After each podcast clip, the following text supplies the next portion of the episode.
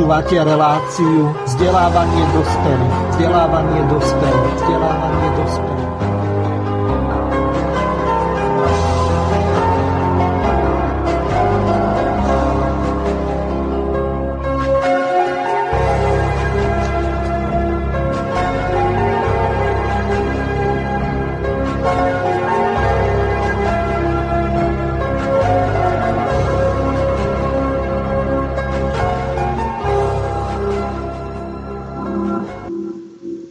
Vážení a milí poslucháči Slobodného vysielača, vítam vás pri počúvaní relácií vzdelávanie dospelých. Tak ako pred týždňom bolo avizované, tak dňa 23.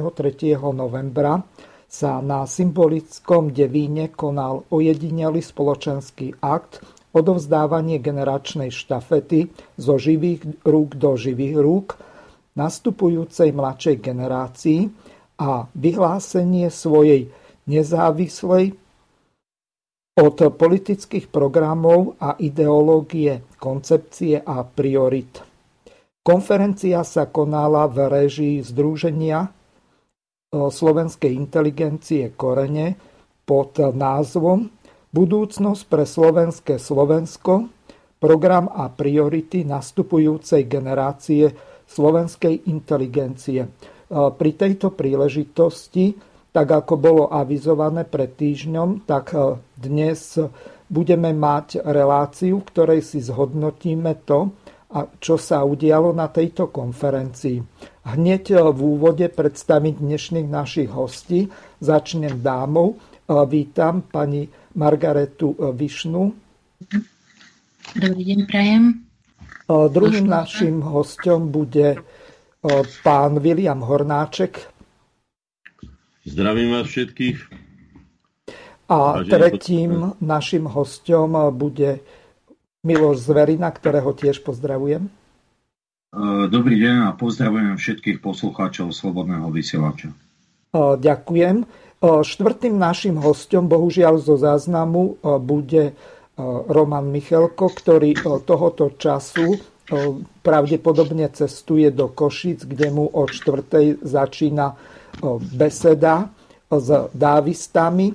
Otvárajú tam knižnicu, ale to vám povie až v jeho zhruba polhodinovom príspevku.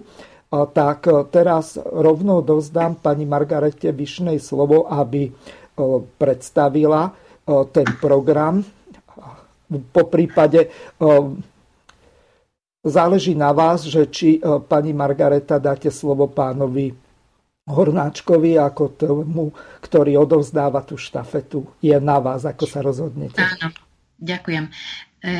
Ja by som navrhla, aby sme postupovali tak chronologickejšie, aby to malo aj takú štruktúru, aj logickú. Áno. Tak by som odovzdala predsa slovo pánovi Hornáčkovi, lebo aj tak sme vlastne program išiel tým spôsobom, že predchádzajúca alebo súčasná generácia odovzdáva akože generačnú štafetu symbolicky nastupujúcej mladšej generácii.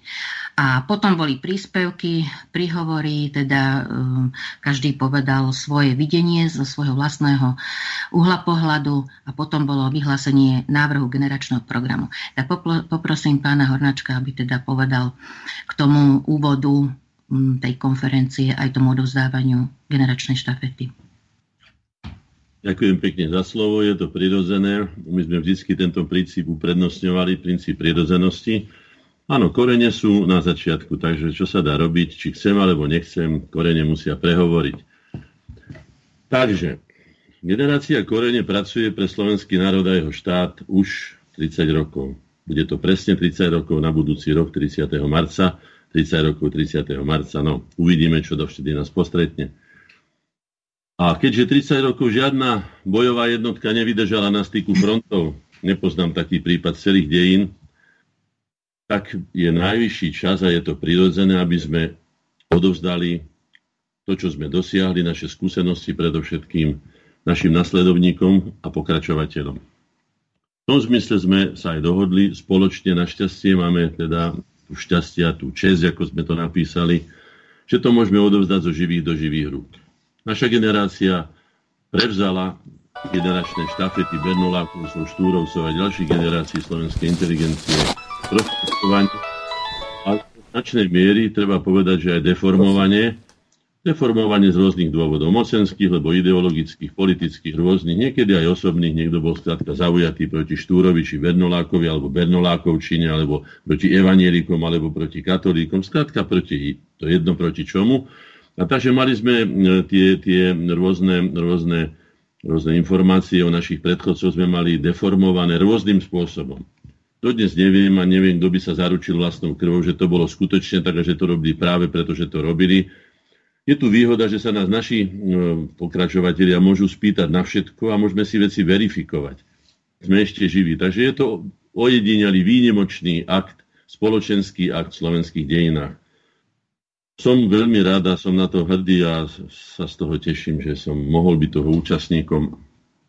No, čo sme odovzdávali? Predovšetkým skúsenosti, ktoré majú tú najvyššiu hodnotu, ako sme to povedali hneď na začiatku, aj my ako keď sme preberali skúsenosti predošlých generácií, lebo tie skúsenosti boli zaplatené kadečím. Nebudem teraz hovoriť, ale môžem povedať, že rôznymi vecami. Našťastie nemuseli sme platiť vlastnými životmi a vlastnou krvou, to poviem, a preto som vždy hovoril, keď prišlo k nejakým takým závažnejším udalostiam a naši ľudia už skutočne boli unavení, alebo boli vyčerpaní, alebo boli mnoho razy zastrašovaní a neviem čo všetko, tak som im vždy oduševňoval našu generáciu tým, že všetci pred nami, všetci naši predchodcovia to mali nepomerne to máme my. Keď už nie z iných dôvodov, tak a z toho dôvodu, že my máme vlastný štát, máme vlastné orgány, máme zastupiteľov, ktorých sme si my zvolili, takže máme možnosť s nimi komunikovať, máme možnosť na nich vplývať, aj vytvárať tlak, čo sme robili neraz my a to vlastne bola tá spoločensko-politická časť našej činnosti.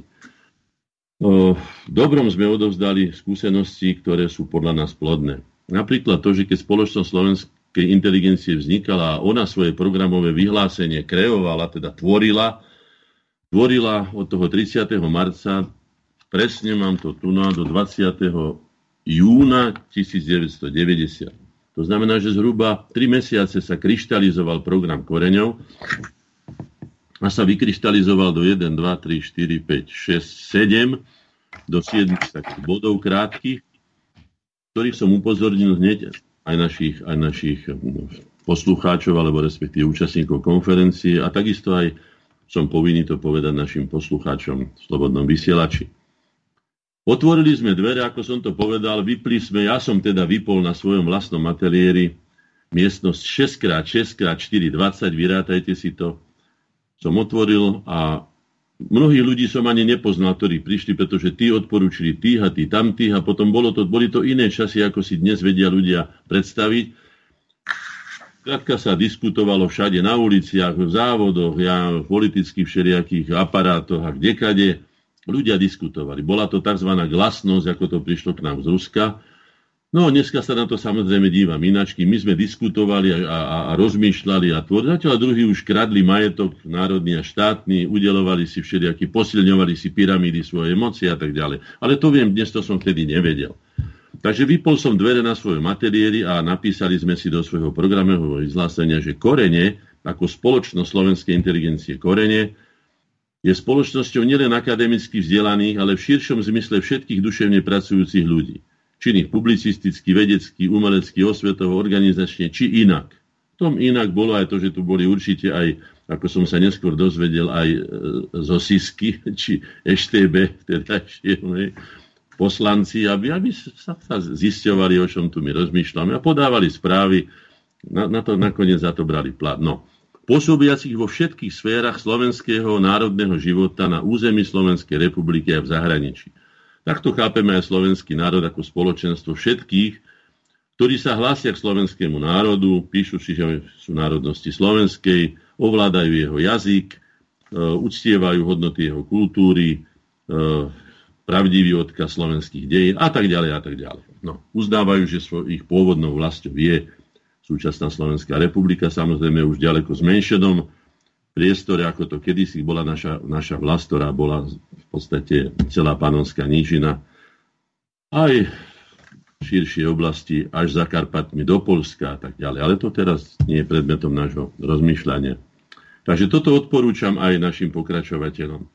Iní sa uzatvorili, že to bola ekonomická spoločnosť, napríklad NEZES, nezávislé združenie ekonómov, iní boli len kresťanské Slovensko a tak ďalej. My sme otvorili, ako som povedal, všetkým a myslím, že sa to skutočne, nie len, že sa to osvedčilo, ale aj dokázalo ako príklad, že Slováci dokážu spolupracovať aj napriek tomu, že majú rôzne etnické, teda etnické nie, ale teda ako regionálne, alebo, alebo ja neviem, konfesionálne, či odborné, ale aj politické názory a dokonca aj presvedčenia, dokonca boli aj e, členmi rôznych e, politických subjektov, ale keď je spoločný problém, tak sa teda zasadlo a riešil sa ten spoločný problém. A tieto osobné veci, akože kto má aký, ja neviem, názor na to, lebo na hento, osobný, alebo aké je konfesie, alebo akého je, aké dnes je to moderné, tie sexuálne orientácie, do toho som sa ja nemiešal, ani ma to nezaujímalo a ani, ani a národ to nezaujímalo, pretože národ zaujímalo, či sme schopní vyriešiť tie komplikované veci, ktoré boli ako výzvy pred nami postavené. Takže to by som odporúčal. Urobte to takto. Spájajte sa bez ohľadu na vaše osobné veci na spoločnom záujme. A ten spoločný záujem bol, že sme museli dokončiť, nazvali to mnohí, že národno-demokratickú revolúciu dokončiť. No z môjho hľadiska je to, mali sme dokončiť alebo završiť dlhoročný zápas Slovákov za národnú rovnoprávnosť, teda národný emancipačný proces Slovákov sme mali završiť a mali sme to šťastie, že sa nám to spoločne s celým slovenským národom, aj keď teda nehovorím s celým, celkom do posledného Fedora Gála a ja neviem, jak sa šeriak volali tí, ktorí mu neprijali nič dobré, ale tým, čo si písali eh, aj národno Slovensku a tak ďalej, ale nekonali teda. Teda mohol by som povedať, že tá zdravá tretina, ako som to vždy ohraničoval, že stačí, aby tá zdravá tretina bola aktívna, to odporúčam aj do budúcnosti, aj terajším voľbám, teda nasledujúcim. Ak ona bude aktívna, tak ona prevalcuje ostatní. Vždycky tu bude teda tá tretina zhruba pasívnych, ktorým je úplne jedno, aký je tu režim a čo tu je. Skladka ich to nezaujíma, nikto ich nezobudí, ani keď sa čo bude robiť. Akurát to, keď im niekto siahne na ich osobné e, záujmy, no tak to je jedine vtedy. Inak sa správajú ku štátu a k národu, ako že z netečie. Tak s tými ľuďmi ja nerátam ani... A myslím, že sú v každom národe takýto. No. Potom je tu tak pomerne silná, zorganizovaná, zrejme dobre a lepšie, oveľa lepšie platená skupina tých, ktorí sú proti všetkému, čo je slovenské Dokonca sa im žalúdok z toho dvíha, ako nás o tom presviečal všelijaký taký šebej, alebo ja neviem, Feldek a čo ja viem, čo ja viem. To už nebudeme zase riešiť. Čiže tá tretina by stačila. Čiže otvorte dvere aj vy. Každý, kto chce robiť, nikoho nevyháňajte, ale majte jednu takú, by som to nazval, ja som nikdy nekádroval, ako som to už teda povedal v tomto, mojimi slovami, ale jedno kádrovanie, ak je to kádrovanie, to nie je kádrovanie, je overovanie si človeka, či nielen má vôľu, ale či má aj schopnosť niečo pre nás urobiť. Lebo sa hovorí, že tí, neviem ako sa to rozumne povie, alebo teda bez toho, aby som urazil niekoho, ale sú ľudia, ktorí veľmi chcú, strašne by sa roztrhali, ale jednoducho nevedia a urobia mnoho razy a skoro spravidla viac škody ako osobu. Takže týchto ľudí treba pomaly, netreba ich vykopávať ani vyháňať, jednoducho ich netreba pozývať, ako som to ja zistil, že sú takí ľudia, ktorí si prídu vypočuť a potom roznášajú klebety a majú o čom hovoriť a neviem čo, neviem čo a neviem čo, neviem čo.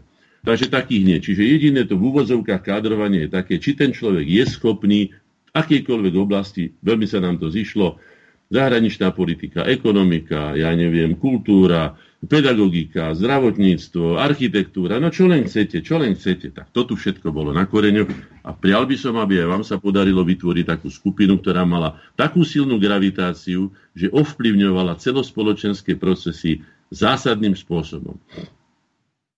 O tom je veľa dôkazov, máme o tom mnoho relácií, máme o tom všetky dôkazy nakoniec a je to už súčasťou slovenskej histórie.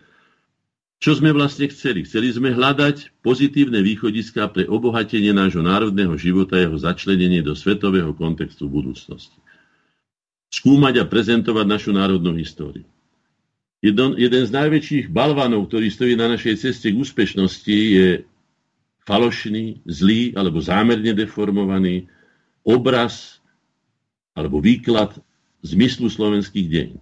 Pokiaľ bude taký, aký je, to znamená, že sa bude raz vykladať z hľadiska uhorských záujmov, teda maďarských, ergo, alebo českých, teda kvázi československých, alebo, alebo, alebo komunistickej ideológie, alebo a neviem akých ešte možných, proletárskeho internacionalizmu a čoho všetkého iného, tak bude chybný a milný. Jedným z jednou z výsad slobodného subjektu je, že si slobodne vysvetlí svoje dejiny tak, ako ich prežil. Predsa je nemysliteľné a je to aj absurdné, aby niekto niekomu vysvetloval, aké to bolo, keď mu pri boji, pri obrane svojho, ja neviem, hradu alebo svojho národa či štátu niekto vypichol oko alebo odťal ruku. Tomu hádam nebude vysvetľovať niekto ten, ktorý mu to urobil tam spoza hradie, ktorý ho obliehal a nechal ho tam hľadovať a obsýpával ho všelijakými exkrementami a, a zdochnutými potkanmi a to, čo bolo teda obvykle. Takže viete, o čom hovorím.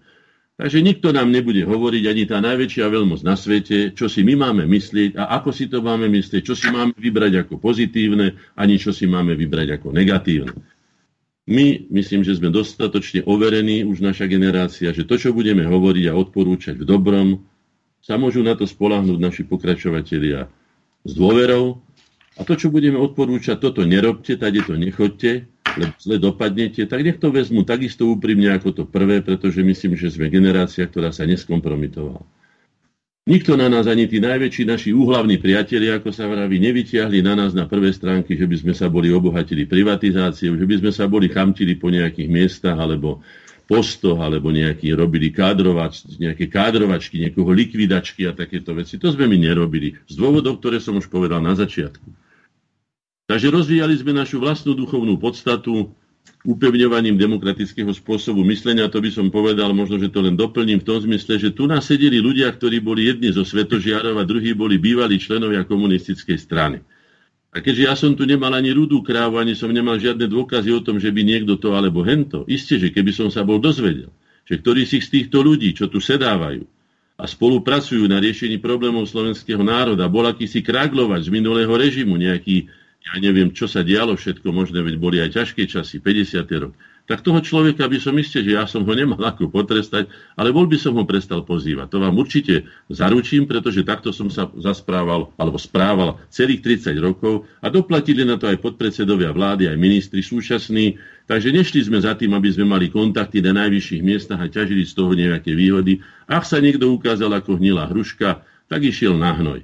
Tak je to. Ja si to zdôvodním, mám o tom celé spisy. Každý jeden z nich má svoj spis v dobrom zmysle, teda ohľadom toho, aké bolo rozhodnutie našich orgánov, osobnosti, ktoré tvorili tieto orgány a najmä teda dôvody, konkrétne dôvody, čo ten človek spáchal, pretože je tu napísané na konci našich, nášho programu je tu napísané. Členstvo v spoločnosti slovenskej inteligencie korene automaticky zaniká po dokázaní akejkoľvek činnosti jej člena proti záujmom Slovenska a to jednako proti slovenskému národu a jednako proti Slovenskej republike. Bum. Toto je nepriestrelné, pre mňa je to zákon, učili ma ako predsedu, robím to 30 rokov a dodržiavam to a kto ma pozná, vie, že som veľmi nepríjemne zásadový. Poďme ďalej. Bod čtvrtý. Čo sme si dali za cieľ? Isté, že doba vrela, okolo nás vznikali nové štáty, rozpadali sa staré štáty, emancipovali sa národy a tak však. Najprv prasla tá veľká obrus Sovietskeho zväzu. Videli sme, čo sa deje, nemohli sme nevidieť. Ale nadali sme si za cieľ toto. Kladie si za cieľ, citujem, v konečnom dôsledku svojej činnosti pripraviť Slovákov ako zvrchovaný o svojich veciach a vzťahoch samostatne rozhodujúci národ na existenciu v Európe, zátvorka svete, bez geografických hraníc. No, tak takto to bolo. A tento cieľ, čo sme nepredpokladali, isté, že chceli sme ho, veľmi sme ho chceli, sme si ho napísali do predsavzatí, ale nevedeli sme, či sa uskutoční, ale uskutočnil sa. Čas i národ dozreli spoločne, i okolnosti teda okolo nás boli výhodné, také, aké nikdy neboli v celých dejinách. A vtedy sme využili tú, ten okamih, dejiny okamih, hovoria tomu, že mocenského váku, alebo neviem čo, neviem. Vtedy sme to tak chápali a skutočne sme sa tam obchali a na to svetelku sme z tej temnice, rôznych temníc, ktoré sme mali, viac alebo menej osvetlených, až úplne tmavých, sme vyliezli na to svetlo Božie, aby sme povedali, že sme rovnoprávnym národom, rovnako schopným riešiť svoje problémy ako iné národy, že nám nechýba nič z tých vecí, ktoré majú iní a že sa hlásime rovnoprávnosti, svojprávnosti, hlásime sa k zvrchovanému rozhodovaniu o svojich veciach a vzťahoch a teda aj k zvrchovanému rozhodovaniu o našich dejinách, aké si ich vysvetlíme my. Takže ďakujem, toto sa stalo. Samozrejme, akým spôsobom riešiť na vysokej odbornej a etickej úrovni. Odbornosť a eticku sme dali dohromady. Dodržiavame to dodnes. Pochválim sa, že sme nemali žiadne súdne procesy, aby sme z niekoho okýdávali, ohovárali alebo znevažovali, alebo niečo. Väčšinou, nie že nevie, zo zásady sme išli vždycky za niečo a nie proti niečomu. Myslím, že len raz alebo dva razy sme protestovali proti niečomu a to bola socha Košúta v Rožňave, pretože Košút povedal, že slovenský národ neexistuje a že neuzná v rámci Svetej koruny uhorskej iný národno zákon. Čiže zachoval sa šovinisticky, navyše je odpadlíkom, pretože pohodcovi bol turčianským Zemanom, čiže teda Slovákom. Tak sme to považovali za dôležité povedať, že socha nie, ale Zurinda ho tam postavil ešte, myslím, že dali aj 500 tisíc na to, aby, aby sa, sa to postavilo akože dôstojne, aby mohol sa s tou šablou hroziť smerom na Tatry, ako si keď pôjdete do Rožňavy, tam to uvidíte. No, aký to má za cieľ, to už nechám na tých, ktorí tam bývajú a mali by s tým niečo podľa mňa robiť. My sme navrhovali, zoberte si košúta do Pešti, tam si ho postavte aj na vlastnú hlavu, to je vaša vec. Je to Maďarón, Maďar to nebol. Bol to Maďarón a keď máte Maďaróni radi, tak si ho tam dajte. Ale my ho tu nechceme a nemáme ho tu ani prečo oslavovať. A keď ho tunajší Maďaroni chcú oslavovať, tak nech si ho idú oslavovať tam, ku ktorým sa hlásil. Takže sme to takto ako si vyargumentovali ale väčšinou sme boli za to, čo slovenskému národu prirodzene patrí. Takže to by som odporúčal. Skôr by som sa touto cestou vyberal. Len keď si to vynúti situácia, donútia vás, vaši nepriatelia do toho, tak potom treba vytasiť čablu. Jednoznačne, tak ako sme to urobili my. To som už povedal na vysokej odbornej etickej úrovni problémy slovenského národného života, ktoré pre nás kladie dynamicky sa meniace politicko-ekonomická situácia vo svete. Nuž k tomuto len toľko. Súčasná politicko-ekonomická situácia je ešte turbulentnejšia, ako bola za nás. A sme si vymysleli, že nevieme, kde nám kedy hlava stojí, že to bolo skutočne toho priveľa, museli sme si učiť priority. A aj svojich vodcov, ktorí teda zvládli túto, túto dynamiku, tak dnes je to nepomerne ťažšie. Tak ako to majú ťažšie pedagógovia, aj rodičia a všetci my, ktorí chceme, aby vyrastla zdravá, normálna e, slovenská generácia, to majú o to ťažšie, že toľko toľko nástrach, toľko pascí, toľko jám na lapenie tej malej detskej dušičky čistej sme my nemali a teraz ich je hádam aj, keď by som možno nepreženiem, aj tisíckrát viac, ako sme ich mali.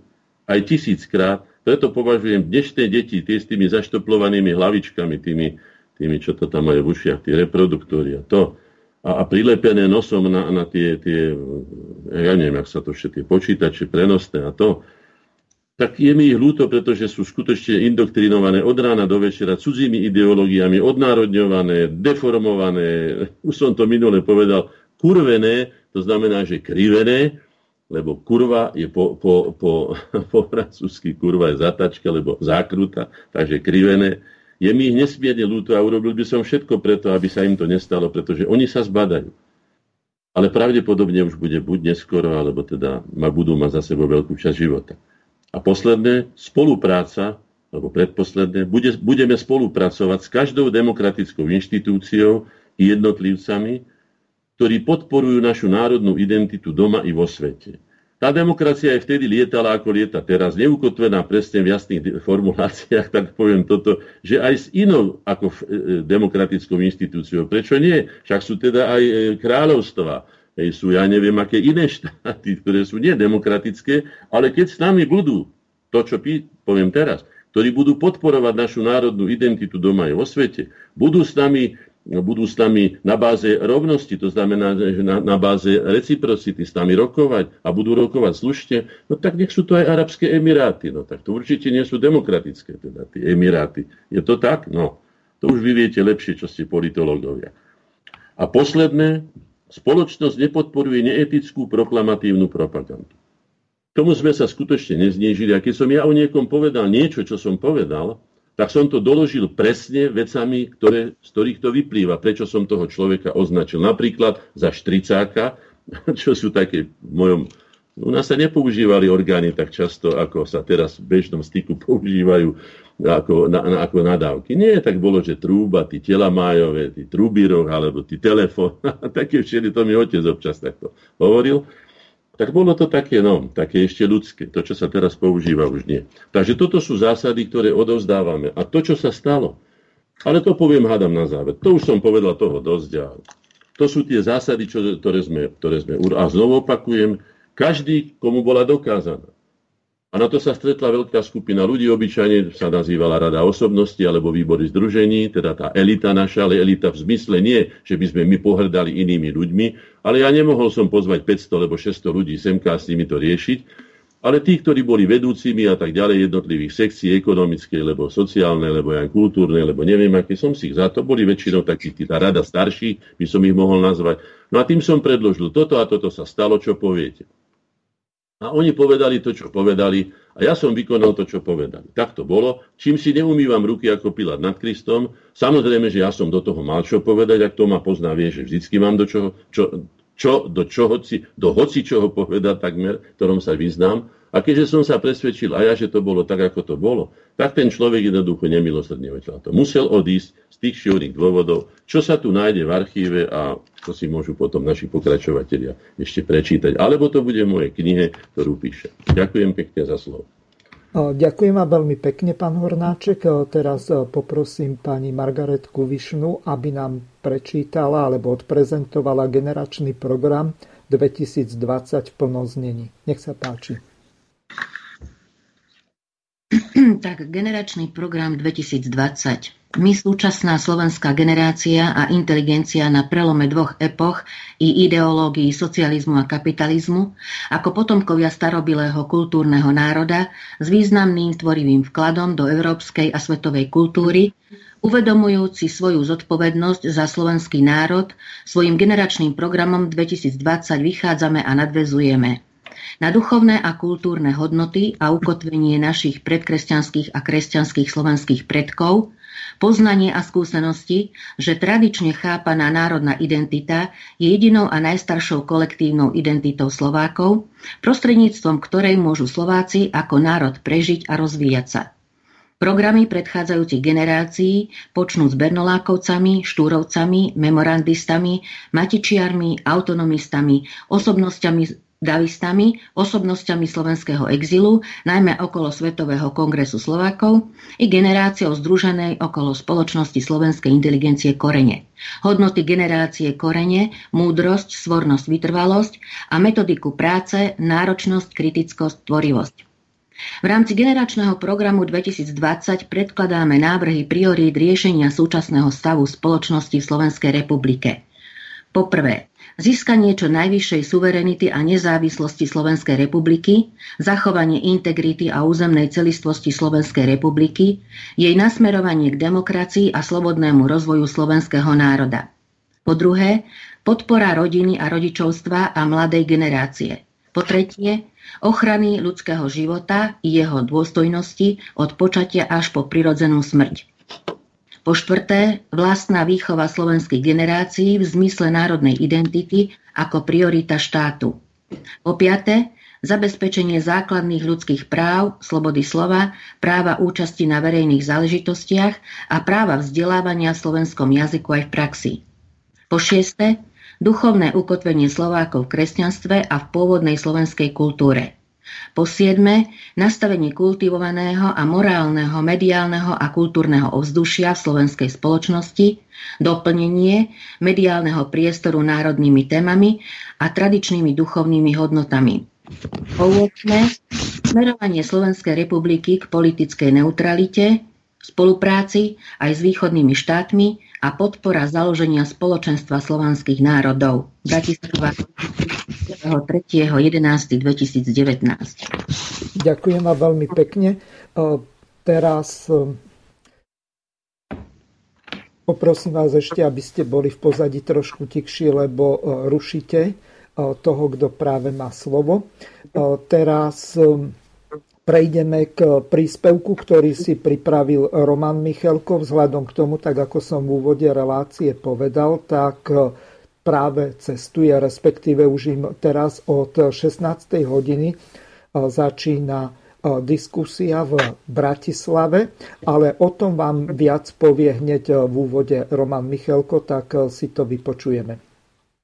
Ahoj Roman, vítam ťa v tejto časti, ktorá je opäť predhrávaná na záznam z toho dôvodu, že máš v Košiciach jedno veľmi dôležité stretnutie, ktoré je spojené s dvomi významnými vecami alebo skôr udalosťami. Prvou je diskusia, ktorej sa zúčastnia okrem teba zadav dva ešte aj Luboš Blaha a Igor Melicher a potom bude nasledovať od 18. hodiny od otvorenie knižnice. Hneď v úvode by si to mohol nejakým spôsobom okomentovať skôr, ako sa dostaneme k tej samotnej dnešnej téme, ktorou je konferencia v Devíne 22. 11. alebo novembra tohoto roku, ktorú sme v predchádzajúcej relácii avizovali, takže nech sa páči. No tá knižnica Davu je vlastne taký záchytný bod, kde vlastne by sa mala vzniknúť nejaká komunita ľavičiarov, ktorí by sa tam mali stretávať. Malo by to byť nejaký pevný priestor pre rôzne aktivity typu diskusí, polemík, e, stretávaní sa a podobne, čiže podarilo sa získať relatívne priateľnú cenu za prenájom a teda predstava je, že aj Košice budú mať taký nejaký priestor, kde e, ľudia takto hodnotovo orientovaní budú mať nejaký prístav. No a tak budú tam teda e, na, na otvorenie bude aj šéf ASI Muránsky, teda filozof, šéf a podpredseda mladých sociálnych demokratov, Medicher, e, známy poslanec Ľuboš Blaha, no a teda som tam aj ja. Bude tam vlastne najprv teda to slávnostné otvorenie a potom bude, verím, že zaujímavá debata, takže relatívne sa teším na to. Myslím si, že bude to veľa ľudí. Tuším sa to bude aj nahrávať, takže aj tí, ktorí tam nebudú môcť e, byť osobne, tak budú mať šancu si to potom niekedy pozrieť. Toto k dnešnej akcii, tak by som povedal. Dobre, a teraz e, prejdeme k tomu, čo sa udialo na Devine ohľadom tej e, konferencie, kde došlo k živému odovstávaniu štafety staršej generácii, mladšej generácii, tak e, o tomto budeme v dnešnej relácii hovoriť. Áno, no tak 23. E, bola teda tá konferencia, ktorá mala taký názov Budúcnosť pre slovenské Slovensko, program a priority nastupujúcej generácii slovenskej inteligencie. V podstate každý rok robí Hornáček, respektíve Korene konferenciu, ktorá mala dávať, nazvime to, intelektuálny software národným silám. Nie vždycky boli tieto dobre mienené rady a koncepcie reálnymi politickými silami prijaté a prijímané, ale napriek tomu to robí. Robí to v podstate už 30 rokov. No a tohto roku je to akýsi pokus, že vlastne mm, je tu nejaká generácia, ktorá začala v roku 90. Toto sú už dneska ľudia ťažko po 60 a teda bolo by fajn hľadať niekoho, kto by to mohol nejakým spôsobom prevziať. Takže nejak sa to vyakstrahovalo, že teda e, pani Višna a ja, aby sme mali byť tí kvázi pokračovatelia. Samozrejme, tak my sme vo verejnom priestore, teda ja určite, ale teda aj pani Višna. No a ja teda som pravidelný účastník od konca 90. rokov, od nejakého 99. roku, e, čiže v podstate 20 rokov som bol na každej z týchto konferencií. Oni mali samozrejme v istých časoch podstatne e, veľkolepejší dlhší priebeh, boli tam trojdňové e, panely e, v častej papierničke alebo dvojdňové minimálne a, a e, panelové diskusie k rôznym témam. Dneska teda je to, je to teda jednodňové, je tam diskusia, sú tam prednášatelia. No a vlastne sme chceli ako keby sformulovať e, generačnú výpoveď a hlavné výzvy, ja som sa venoval dvom eh, témam. Jedna bola eh, pomenovanie akýchsi generácií a teda veľmi enumeratívne a krátko som povedal, že teda nejaká základná genetika alebo nádväznosť je už od Bernolákovcov, Štúrovcov cez, cez memorandistov, Matičiarov až po teda poprevratových autonomistov, davistov, tam som dal tiež, tam sú isté teda medzivojnové paralely alebo nazvime to hodnotové ukotvenia až po teda obrodárov v 60. rokoch a teda nadvezujeme na tú generáciu po roku 90 s tým ale, že, a to som teda zdôraznil, že dneska žijeme v troška inej dobe, dneska už doba mm, vyhlásení a, a petícií a možno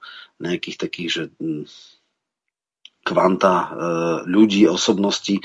Toto asi fungovalo ešte v tých 90. rokoch, v 91. roku, keď boli na zenite svojich síl, pracovných aj osobnostných, nejaké osobnosti. E, vtedy to zarezonovali, boli tam rôzne iniciatívy, predovšetkým tá o svrchovanosti.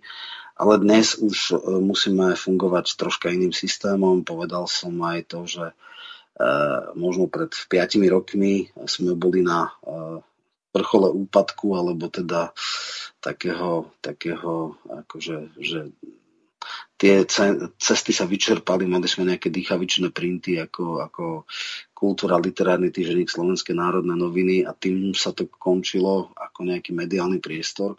No ale medzi tým a, prišla doba sociálnych sietí, a, nározorových web strániek a, a v podstate nazvime to mediálnych startupov, ja som ich tam vymenoval nejaké 4 alebo 5, teda určite Slobodný vysielač, Infovojna, hlavné správy, Zemovek a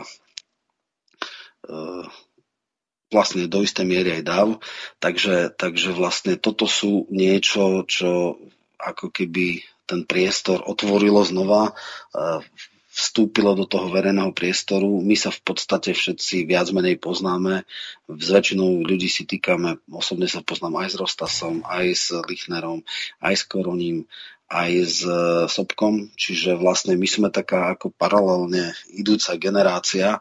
Nemáme síce nejakú formálnu väzbu, ale registrujeme sa, máme podobné, nie identické, ale podobné videnie sveta.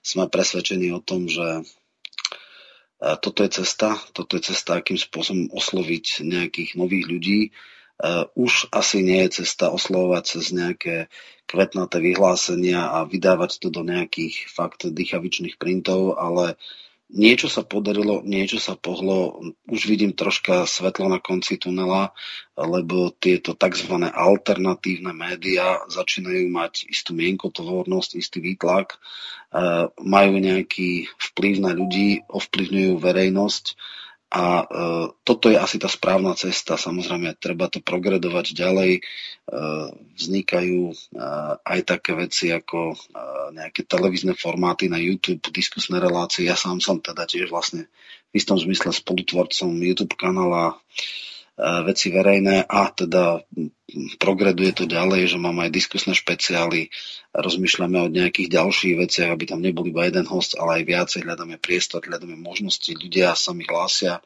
sú ochotní pomôcť. Čiže ako keby som povedal áno, táto generácia to skúša, ale skúša to možno aj inak, nie iba konferenciami, ale akýmsi novým uh, novými metódami práce a možno to teda bude e, mať nejaký význam a ono to význam má. V podstate tie útoky a ataky na alternatívu sú e, stále sú nehynúce a čo sa ale môžeme obávať je pokus o reguláciu tohto priestoru, lebo sú uh, aj zo strany Danka, kde koho iniciatívy, že aj teda web priestor by sa mal regulovať alebo nejak obmedzovať. Takže na jednej strane nás to môže tešiť v tom zmysle, že už sme dostatočne relevantní, aby sa nami zaoberali a už im začíname vadiť, už sa z nás nesmejú, už sme vážny hráč na scéne, ale samozrejme tá negatívna vec je, že ak nás regulujú, ak nás budú sankcionovať a podobne, tak to teda nie je veľmi e, šťastné a samozrejme vieme, aká je legislatíva už vo Francúzsku proti fake news a podobne, ktorá sa dá strašným spôsobom zneužiť. Takže e, sú pred nami výzvy, v podstate jedna generácia tých ľudí z roku 90 e, ešte stále tu je, ešte stále nejakým spôsobom sa hlási o slovo, ale ale asi cesta je e, použiť sociálne médiá a použiť nové médiá, nové technológie. Takže to bol môj prvý, prvý teda výstup a potom ešte na konci som v podstate riešil o riešeniach a tie v podstate sú, snažil som sa formulovať taký ten sociálny uh, program pre nasledujúcu generáciu, lebo dneska často sa hovorí, že protestné strany sú len tie, ktoré všetko kritizujú, ale nemajú alternatívy. Ja som ich sformuloval, dal som ich do troch takých okruhoch, povedal som, tu vyzývajú čiastočne hlásam aj inak ako, ako človek, ktorý je zodpovedný za ekonomický a sociálny program a toto chcem dostať do verejného diskurzu. Tam len také tri základné okruhy. Prvá je e, za rovnakú prácu, rovnaká pláca, alebo inak doba vysoko kvalifikovanej, vysoko disciplinovanej a veľmi nízko platenej pracovnej sily už skončila. Tento model dobiehania sa vyčerpal, treba hľadať iný spôsob a potom som hovoril o tých nástrojoch, ktoré štát má, aby sa zvýšila mzdová úroveň, aby ľudia dostávali dôstojnejšie výplaty, dôstojnejší život, aby mali potom obrovský problém bytová politika, v podstate toto absolútne vybuchlo po roku 90, kedy skončila KBV. Tam sú tiež konkrétne nástroje, presne som ich pomenoval. No a tretia vec je ten základný princíp, nech sa na nákladov spoločnosti podstatne viac podielajú tí, ktorí majú a nech sa viacej podporujú tí, ktorí sú tí slabší a chudobnejší a e, ktorí nemajú. E, to znamená prišiel som s ideou, ktorá je všeobecne priateľná, známa a používaná napríklad v západnom svete, tzv. sektorové dane pre, pre e, sektory, ktoré sú vysokoziskové, nadštandardné ziskové, bankový systém, e, technologické giganty a e, telekomunikační operátory a to v dvoch rovinách. Buď nech sa správajú slušne ku spotrebiteľom. Hej. Dneska máme absurdnú situáciu. Jedna z bank Slovenska má na úložkách nulové úroky. Dokonca sa hovorí o záporných úrokoch pre eh, retail, teda pre ľudí, ktorí si vkladajú peniaze do bank, čo je úplný nonsens. On nehovoriac o, o, o bankových poplatkoch, ktoré dneska robia 25% ich príjmov a sú v podstate za nič 8 eur alebo 7 sú takéto balíky. No a potom samozrejme sú tam veci typu, že ako, aké sú platy na prepážkach, tí ľudia sú hlboko vžmykaní, e, profitabilita bank je dvojnásobná oči svojim materským krajinám. Jednoducho toto nie. Buď zvýšia úroky ľuďom, buď zvýšia platy, buď sa budú slušne správať a ich profitabilita bude porovnateľná ako je v ich domovských krajinách, alebo jednoducho ich zdaníme špeciálnym odvodom, špeciálnou daňou, aby sa podielali na nákladoch spoločnosti. O technologických gigantoch, to som hovoril, je to celoeurópska téma. Taliansko, Francúzsko začína zdaňovať technologicky ginta obratovou daňou, daňou z počtu, z množstva e, transakcií, ktoré má na úrovni 3%, Rakúšania 5, Česi 7. Myslím si, že aj toto je správna cesta. Jednotlo, jednotlivé giganty typu Amazon, Google, Facebook, ale aj Apple sa rozhodli, že jednoducho nebudú platiť dane, že si to tak extrémne agresívne daňovo optimalizujú, že, že ako keby pri obrovských obratoch nemajú žiadnu daň, no tak takto nie. Ak si to optimalizujete takto, tak vám zdaníme podľa obratu adekvátnym percentom. A samozrejme potom máme ešte kvanta iných vecí, to už som nehovoril do podrobnosti, lebo to bol na celý nejaký celodenný seminár. Toto sú len také, tri priority. Tá druhá vec ohľadne, ohľadne bývania je v podstate koniec hypotekárneho otroctva. Je ne, neakceptovateľné, aby 30 rokov niekto platil tretinu svojho platu za, za bývanie. Bývanie je nenahraditeľný statok, nezbytný statok, to nie je nejaká zahraničná dovolenka. Čiže toto sú ďalšie veci, ktoré som nejakým spôsobom predostrel. Myslím si, že toto ešte rezonovalo podstatne viacej, aj potom v nejakej diskusii. No a samozrejme, okrem mňa tam boli aj zo Slavice, alebo Slavika, e, z Verina, e, bola tam e, pani Višna, bol tam historik Martin Lacko, boli tam ďalší ľudia, ktorí hovorili tiež v podstate priemerný vek prednášajúcich bol dneska skutočne minus 50, ako skôr by som povedal v tom horizonte medzi 40 a 50, takže naozaj aj v tomto bola, nazvieme to, generačná štafeta, neboli tam ľudia po 70, outs ktorí by ako robili gro eh, toho know-how, toho intelektuálneho softvéru. Takže v tomto zmysle to bolo celkom fajn, vyšli aj nejaké mediálne výstupy a ešte aj výjdu. Takže je to možno už druhý pokus, že v roku 2011 na Ekonomickej univerzite sa Hornáček pokusil predať štafetu, ale vtedy ešte možno tí ľudia neboli pripravení, alebo teda išli inými cestami. Uvidíme, ako to bude teraz. Bolo to samozrejme symbolické a uvidí sa, či a do akej miery dokážeme naplňať nejakú ďalšiu víziu, ale samozrejme tá dohoda alebo tá deklarácia bola tako, že budú sa na nás dívať, neodchádzajú, táto staršia generácia niekde preč do ústrania, ale boli by radi, aby už nejaká iniciatíva prešla na tú generáciu 40 plus a teda uvidíme, ako, aké možnosti nám dá spoločnosť, ale samozrejme ľudia, ktorí tam boli, tak sú aktívni a v rámci svojich e, znalostí, schopností a priestoru, ktorý budú mať, tak určite budú ďalej vyvíjať činnosť. Roman, spýtam sa ťa ešte na jednu veľmi dôležitú vec, e, ktorá rezonuje a zrejme bude aj rezonovať e, u ďalších hostí. E, nastáva jeden zásadný zvrat alebo skôr rozpor v alternatíve. Ty si vstúpil do politického duelu alebo skôr zápasu. Duel beriem to z toho hľadiska, že nastáva v, medzi týmito kvázi alternatívnymi stranami tvrdý nelútosný boj Harabinovci versus Kotlebovci, ktorý sa predniesol aj na, nechcem to nazvať konkurenčné médium Infovojnu. Neviem, či si postrehol, že Áno, čo sa som, udialo. A ešte aj Kultúrblog kontra Infovojna, samozrejme viem ano. všetko, Hrádek.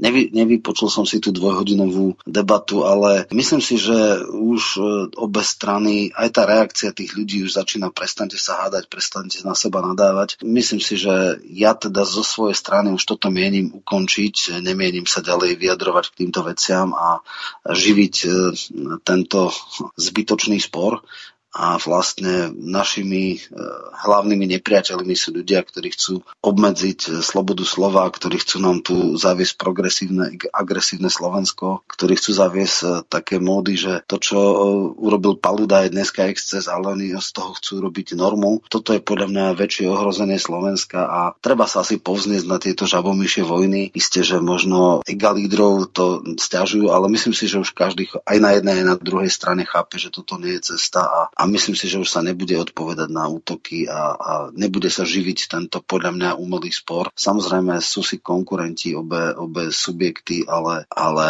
bolo viacka deklarované, že, že v podstate e, toto je neproduktívny spor. Roman, ja ťa považujem za kamaráta, za kolegu, e, či už zo Zemavek, z Slobodného vysielača, alebo aj DAVu 2, kde e, stále som členom a dokonca zakladajúcim, lenže e, keď si zoberieme napríklad eh, tvoje včerajšie eh, vyjadrenie vo veciach verejných, tak eh, bolo to zamerané opäť proti Kotlebovcom a tí ľudia v tých diskusných komentároch to dosť ťažko berú. Ja som chvíľu hovoril o tomto včera, keď mi pani Margareta Višna zavolala ohľadom dnešnej relácii, tak dobre by bolo, keby si sa k tomuto vyjadril, že či toto má ešte nejaký zmysel. Ja chápem, bojuje sa o voličov, lenže ak e, to pôjde e, k nejakej bratovražednej národnej vojne, tak e, tým pádom nakoniec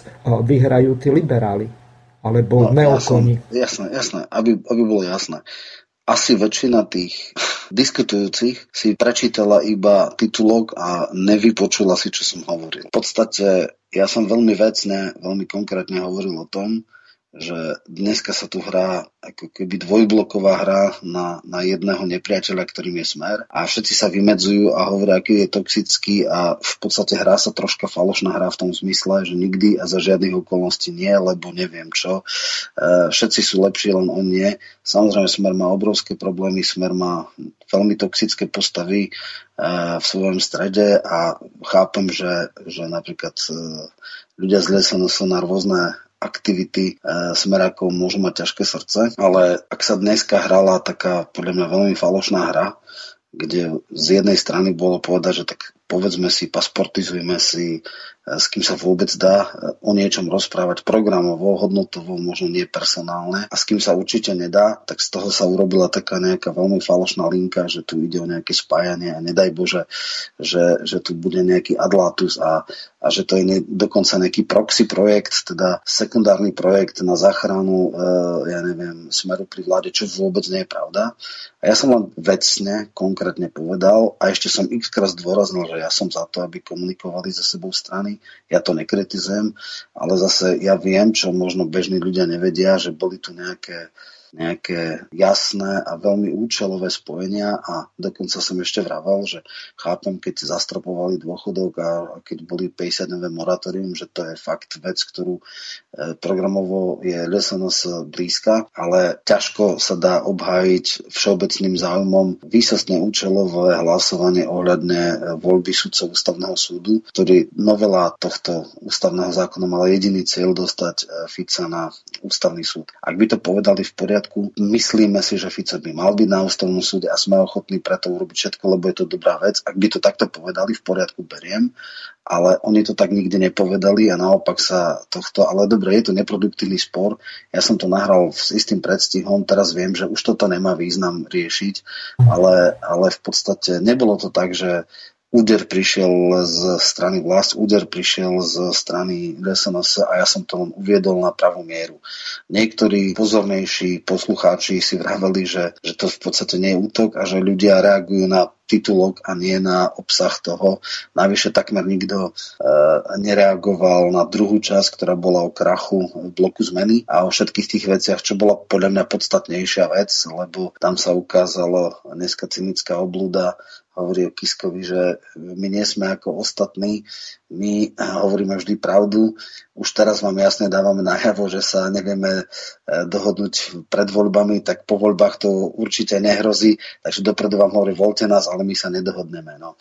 Takže, takže toto bolo podľa mňa ešte väčšie posolstvo, ale samozrejme niekedy som až prekvapený, aké až sektárske myslenie je, je v podstate u týchto ľudí. A pre mňa je ešte ďalší jeden paradox, a však budem o tom aj hovoriť aj písať. Ak by ma hejtovali pravicoví liberáli, tak to celkom chápem, lebo voči ním sa vždycky vymedzujem, vždy kritizujem, nasvietujem ich falošnosť a, a vôbec e, asociálne riešenia. Ale ja mám oveľa viacej hejterov, ľudí, ktorí sú hodnotovo mi podstatne bližší, len máme nejaké jemné otiene niektorých vecí a kvôli týmto jemným som ja, povedzme, verejný priateľ číslo jeden a nie nejaký iný. Tak možno aj tí ľudia, tí ultrafans by si mali troška hm, dať do poriadku priority a rozlišovať, kto je hlavný nepriateľ a kto je človek, ktorý má možno troška nuancy hodnotové aj programové iné, ale v zásade nie je proti. No tak e, neviem, či budú z toho schopní, ale, ale viem s tým žiť, ale hovorím, nechcem to ďalej živiť. Toto bolo, možno, že dneska by som už takýto status nedal, respektíve takéto vyjadrenie, ale vtedy aj na základe rôznych vecí v podstate som chcel na to zareagovať. Je tam aj teda tá jedna vec, že nejaké osobné ataky boli medzi, medzi Lichnerom. Pôvodne sme sa Radko mali byť v, u Adriana z obaja. Ja som bol ochotný, nemal som žiadne, akože, že by som mal nejaký problém s tým e, ísť do, nie že konfrontácie, ale do polemiky, alebo tvárov tvár sa stretnúť a povedať si, ako to skutočne bolo a v podstate troška upokojiť tých ľudí a povedať, že je to také troška nedorozumenie, možno aj, aj e, hrané osobnými egami alebo neviem čím, no ale dobre, nestalo sa, ale každopádne myslím si, že ľudia sú znechutení, toto už ja osobne živiť nebudem, nebudem sa ďalej k tomu vyjadrovať ani to otvárať. Pre mňa je toto bodka za tým týmito kauzami a teraz máme ešte nejaké tri mesiace, aby sa urobil čo najlepší výsledok, aby, aby sme zastavili e, tých, čo sa hotujú vládnuť.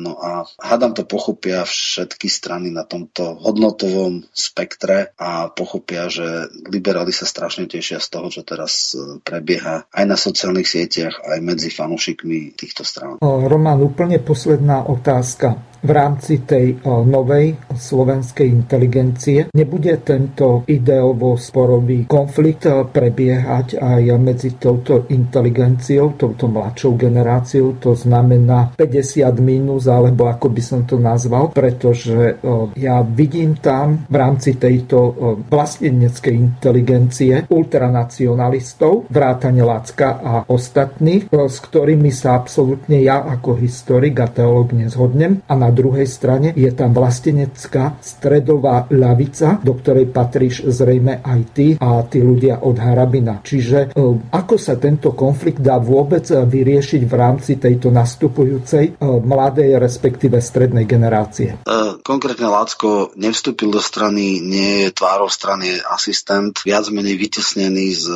akademického prostredia, čiže on nie je ten, ktorý, ale ja inak ako ľudský osobne mám s ním veľmi korektné vzťahy, porozprávame sa ako historici. Určite má značné penzum e, informácií a v svojom e, čase bol jeden z najvýraznejších predstaviteľov svojej generácie. Dneska troška aj pri tom vystúpení má dosť nerealistické ako predstavy, chce rušiť pamätník SNP, UBN, e, Múzeum holokaustu v Seredi, no toto sú podľa mňa veľmi nerealistické veci a zdá sa mi, že už je v nejakej bubline ale dobre, to, že má niektoré názory, ktoré sú nerealistické, nemyslím, že on je ten agresívny, ktorý bojuje, tam sú skôr iní ľudia. Jediná vec je odfiltrovať to, čo nás rozdeľuje a skúsiť pracovať na tom, čo, sa, čo nás spája. Nemám osobné animozity, ako takto poviem, e, Lucia Nikolsonová mi leží viacej žalúdku, alebo Galko, alebo niektorí agresívni ľudia, myslím ľudskí, hej, a samozrejme aj programovo. Toto je podľa mňa, ja si myslím, že skôr alebo neskôr neskôr pochopia, že toto sa nedá. Sú veci, ktoré sa asi nezhodneme, tam prieniky nebudú. Sú veci, ktoré sú priateľnejšie. Nemyslím si, že osobne táto generácia vlastnícka je až takto tektonicky rozdelená na, na báze akože KO, že teda s tebou sa nerozprávam, lebo ty máš na toto iný názor. Myslím si, že sú dostatočne súdni na to, aby povedali, že eskalovať napätia nemá význam a že dokonca to nikomu nepomôže. Ani Kotlebovcom, mm. ani, ani vlasti. Povedali sme si jasné stanoviska, sú veci, na ktorých sa nezhodneme. Aj preto sme nešli na spoločnú kandidátku. Aj preto, že mnohí ľudia by boli znechutení a v konečnom dôsledku by to znamenalo úbytok hlasov. Ale asi jediná cesta je byť e,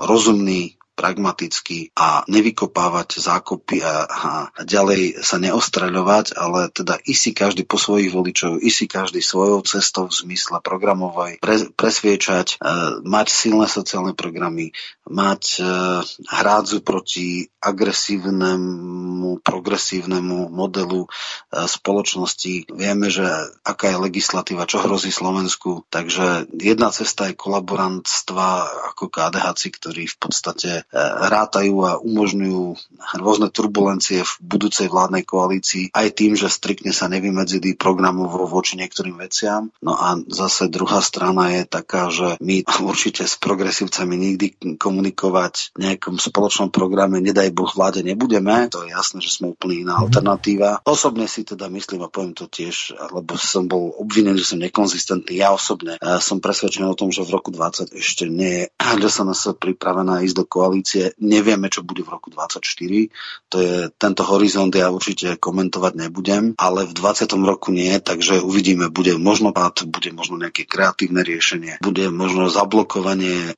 agresívnej väčšiny. Asi o to sa hrá a uvidíme. Politika je veľmi kreatívna, uvidíme, ako sa to nakoniec vyvrbí, ale vieme, že kročilo sa zlou nohou, teraz už treba túto slepú uličku opustiť a ísť iným spôsobom ďalej. Roman, úplne posledná otázka, skôr ako sa rozlúčiť s našimi poslucháčmi je tá, možno, že si včera e, postrehol e, niektoré weby e, publikovali správu v tom zmysle, že Edo Chmelár, Chmelárovci alebo socialisti ano, SK ano. výrazne posilňujú front ľavicovej mládeže, to znamená tí Bekmatovovci. Ano. Artur je dokonca pod predsedom pod jeho predsedom. strany a takisto vzdoráci idú na kandidátke Chmelárovej, čiže de facto starí komunisti ostávajú sami. Ako sa ty na to tu dívaš? Samozrejme, že nejaké ambície sú. Tuším, ale na druhej strane sa nedohodol, nedohodol s Mičevom. Tuším, že dvojka je Cingerová, teda tá žeriavnička, čo mala hladovku. Trojka je Sarva, neviem, ako ďalší sú.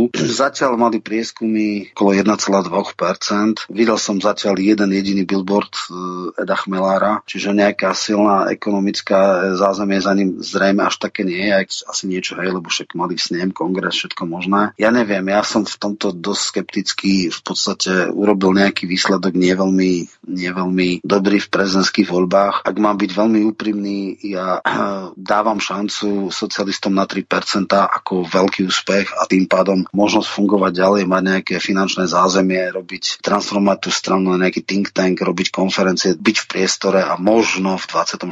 sa pripraviť na niečo, ale nevidím reálne, aby mohli dať 5%. Ja si myslím, že mhm. Edo Chmelar má svoje veľké plusy, ale má aj svoje veľké mínusy a e, osobnostne, či to udrží, neviem. Aj ten hovorca strany je teda značne e, kontroverzná osoba a sú to tam takí, ja neviem, no, ako tie strany malé, ktoré sú, komunisti tam to odpisujú úplne jednoznačne, to bude zase desatinková strana, teda desatiny percenta, e, takže týchto neriešim.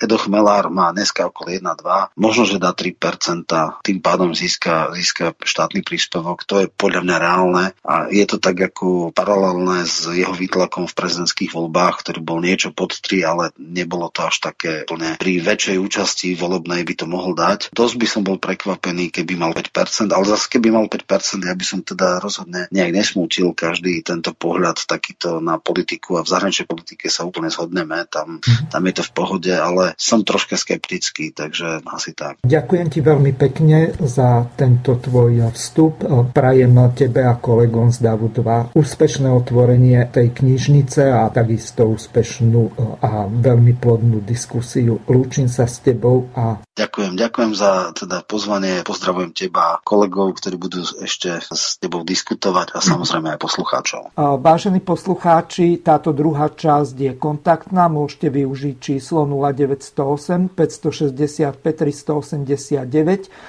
Takisto môžete využiť e-mailovú adresu studio.bb.juh zavinaclobodnyvysielac.sk v tej druhej polhodinke, to znamená po 17. hodine, využite e-mailovú adresu studio.bb.ju zavináč gmail.com samozrejme zelené tlačítko. Teraz v tejto ďalšej časti dám slovo opäť pánovi Milošovi Zverinovi, aby on zreferoval to, čo považuje za potrebné ešte povedať k tomu, čo povedala pani Višna, pán Hornáček a samozrejme Roman Michalko. Nech sa páči, Miloš, má slovo, ak si tu. Ďakujem. Ja som sa zúčastnil tohoto stretnutia na Devine s mojim kolegom, s pánom Jurenkom. On sa venoval, teda jeho príspevok mal názov Návrat k našim koreňom, čiže hovoril o duchovnom ukotvení Slovákov a môj príspevok sa volal Slovenský národ, prirodzená súčasť slovanstva.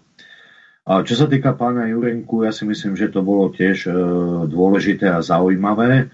On tam čítal deklaráciu Slovienov, ktorú sme e, vyhlásili 12.12. 12. v roku 2015. No a bolo to vlastne tu na vrchu Zobor nad Nitrou. No a ja si myslím, že e, on teda upozornil na to, že Slováci e, patria do veľkej rodiny slovanských národov a že ich korene e, sa nenachádzajú tak, ako milne sa domnievajú teda niektorí ľudia v 9. storočí, ale že tie naše korene sú oveľa staršie No a ja som sa snažil upozorniť vo svojom príspevku, že Slovensko je predsa súčasť slovanského sveta a že neplatí to, ako sa nás snažia presvedčiť, že je tu proste nejaký západ a východ a že si máme teda vybrať, či chceme patriť na západ ale, alebo chceme patriť na východ, ale vynechávajú zámerne e, z tohoto ten svet Slovanov. Čiže pravda je taká, že je západ, sú Slovania a je východ a my chceme prvom rade patriť do sveta Slovanov a samozrejme mať dobré vzťahy so všetkými slobodnými národmi. Takže to je, to je naša vízia. My dvaja sme sa zúčastnili ako, ako reprezentanti myšlienky slovanstva a pôvodnej kultúry, čiže aj naše príspevky boli takto ladené a samozrejme nemôžeme, nemôžeme byť experti na všetky oblasti, čo sa týka ekonomiky, hospodárstva, polnohospodárstva, vzdelania.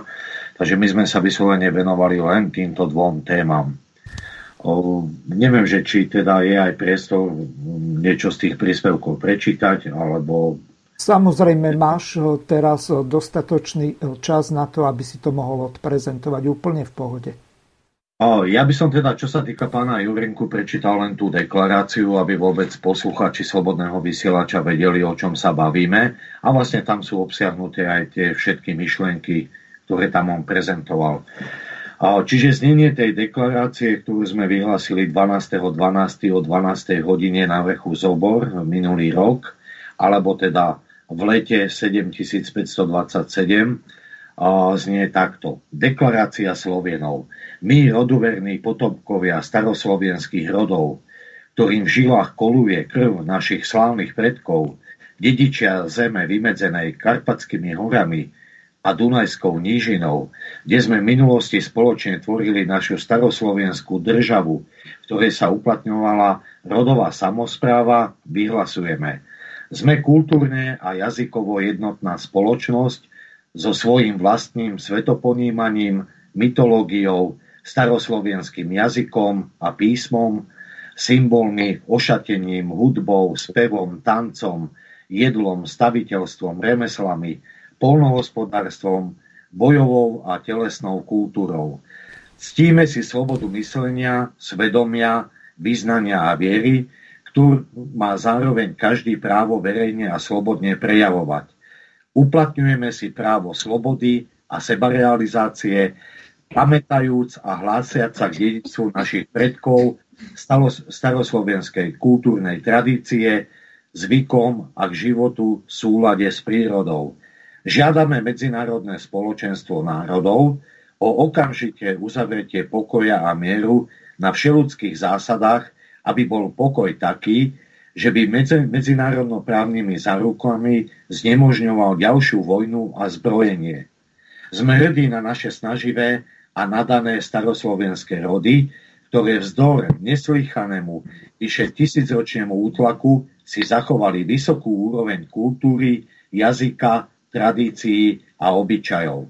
Veríme, že naše spoločenstvo Slovienov nebude vylúčené z požehnania pokoja, ale jemu bude dopriaté, aby si podľa svojrazu mohlo vyvíjať aby sa mohlo vyvíjať a zachovávať pôvodnú kultúru, jazyk, písmo, tradície obyčajných Slovienov, aby podľa svojich síl umu, vedomia a tvorivej budovateľskej práce prispelo všeobecnému blahu a pokroku spoločenstva. Deklarácia prijatá, ako som už povedal, 12.12. 12. v roku 2018 o 12. hodine na vrchu Zobor, Karpaty, Slovensko.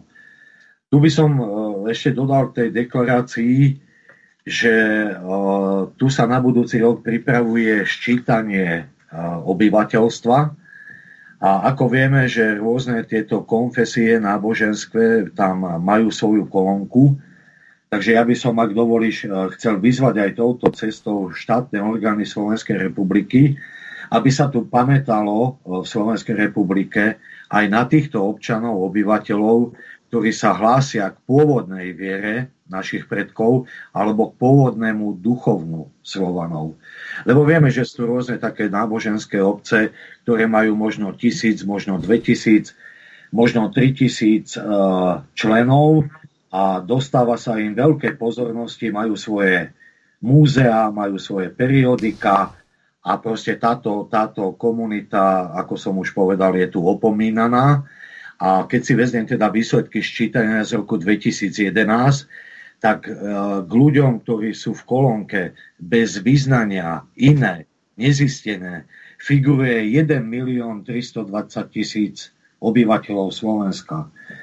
Takže bolo by dobré a vhodné zistiť, e, koľko ľudí na Slovensku sa hlási našej pôvodnej tradícii a takisto a podporiť aj túto komunitu, lebo my takisto potrebujeme si vydávať nejaké svoje periodika, nejaké knihy a jednoducho sa to robí potom na kolene, niekedy je tam plno nedostatkov, čo potom slúži na to, aby mohli iní na to útočiť. Takže ja si myslím, že naozaj treba vytvoriť e, podmienky aj pre túto komuniku, komunitu, aby tie veci, ktoré chce robiť, robila na určitej patričnej úrovni, ktorá si to zaslúži. Takže ja by som na úvod možno toľko a potom nejaké ďalšie časti by som mohol niečo aj zo svojho príspevku. Um, neviem, ktorý sa chcete ako ďalší pridať a pokiaľ nikto, tak ja sa ešte teba, Miloš, spýtam. Nikto, nikto. Chceme sa pridať, čo by sme Áno. sa nechceli. Dobre, Máme nech sa páči, pán Hornáček, lebo vy si no, som, viete zobrať slovo, nech sa páči. Romanom Michalkom, Ne, nechápem slovo lavičiari a pravičiari, na koreňoch nič To je zásadná vec, mimoriadne zásadná, lebo na tom sa rozdeľuje Slovensko. Pre vás áno, pre mňa nie, ani pre korene nikdy nebola. By som rád videl tú lavicovú knižnicu, či sú tam aj pravicoví autori a či vedia tí lavicovi, čo to zakladajú, že človek, keď chce byť úspešný, musí poznať predovšetkým svojich protivníkov. Hej? A že najlepšie je, keď sa do očí, do očí vidia, keď si z očí do očí podávajú argumenty. Čiže ja osobne s týmto, darmo mi to budete vysvetľovať politologicky. Ja som nehlúpy, ja viem, čo je politológia, ale ja vám hovorím zo svojej praxe života. U nás to nemalo žiaden význam ani zmysel, ani regionálne, ani konfesionálne, ani, ani vekovo aj to, že po 50 lebo pred 40 ja vám neviem povedať. Tu, tu boli niektorí ľudia, ktorí mali 25 a boli neuveriteľne múdri, prišli s dobrými vkladmi, ktoré sme potrebovali. Boli tu 80 už vtedy a zabojovali. Do dneska deň sú mnohí ďaleko úspešnejší, alebo ďaleko účinnejší, alebo prospešnejší ako tí, čo vyšli zo školy. No, za, zamyslite sa nad tým a myslíte, ako chcete. No, takže ja toto osobne nechcem toto deliť. A tu u pána Zverinu ma, mi až zaškrípalo v ušiach to Slovieni. Viete čo, pán Zverina, ak sa my raz nedohodneme už konečne a definitívne na Slovenoch a Slovienoch, tak ne, neuspejeme nejako. Sa zabrzdíme na mieste a môžeme sa tu šmíkať. Ja vám poviem len toľko.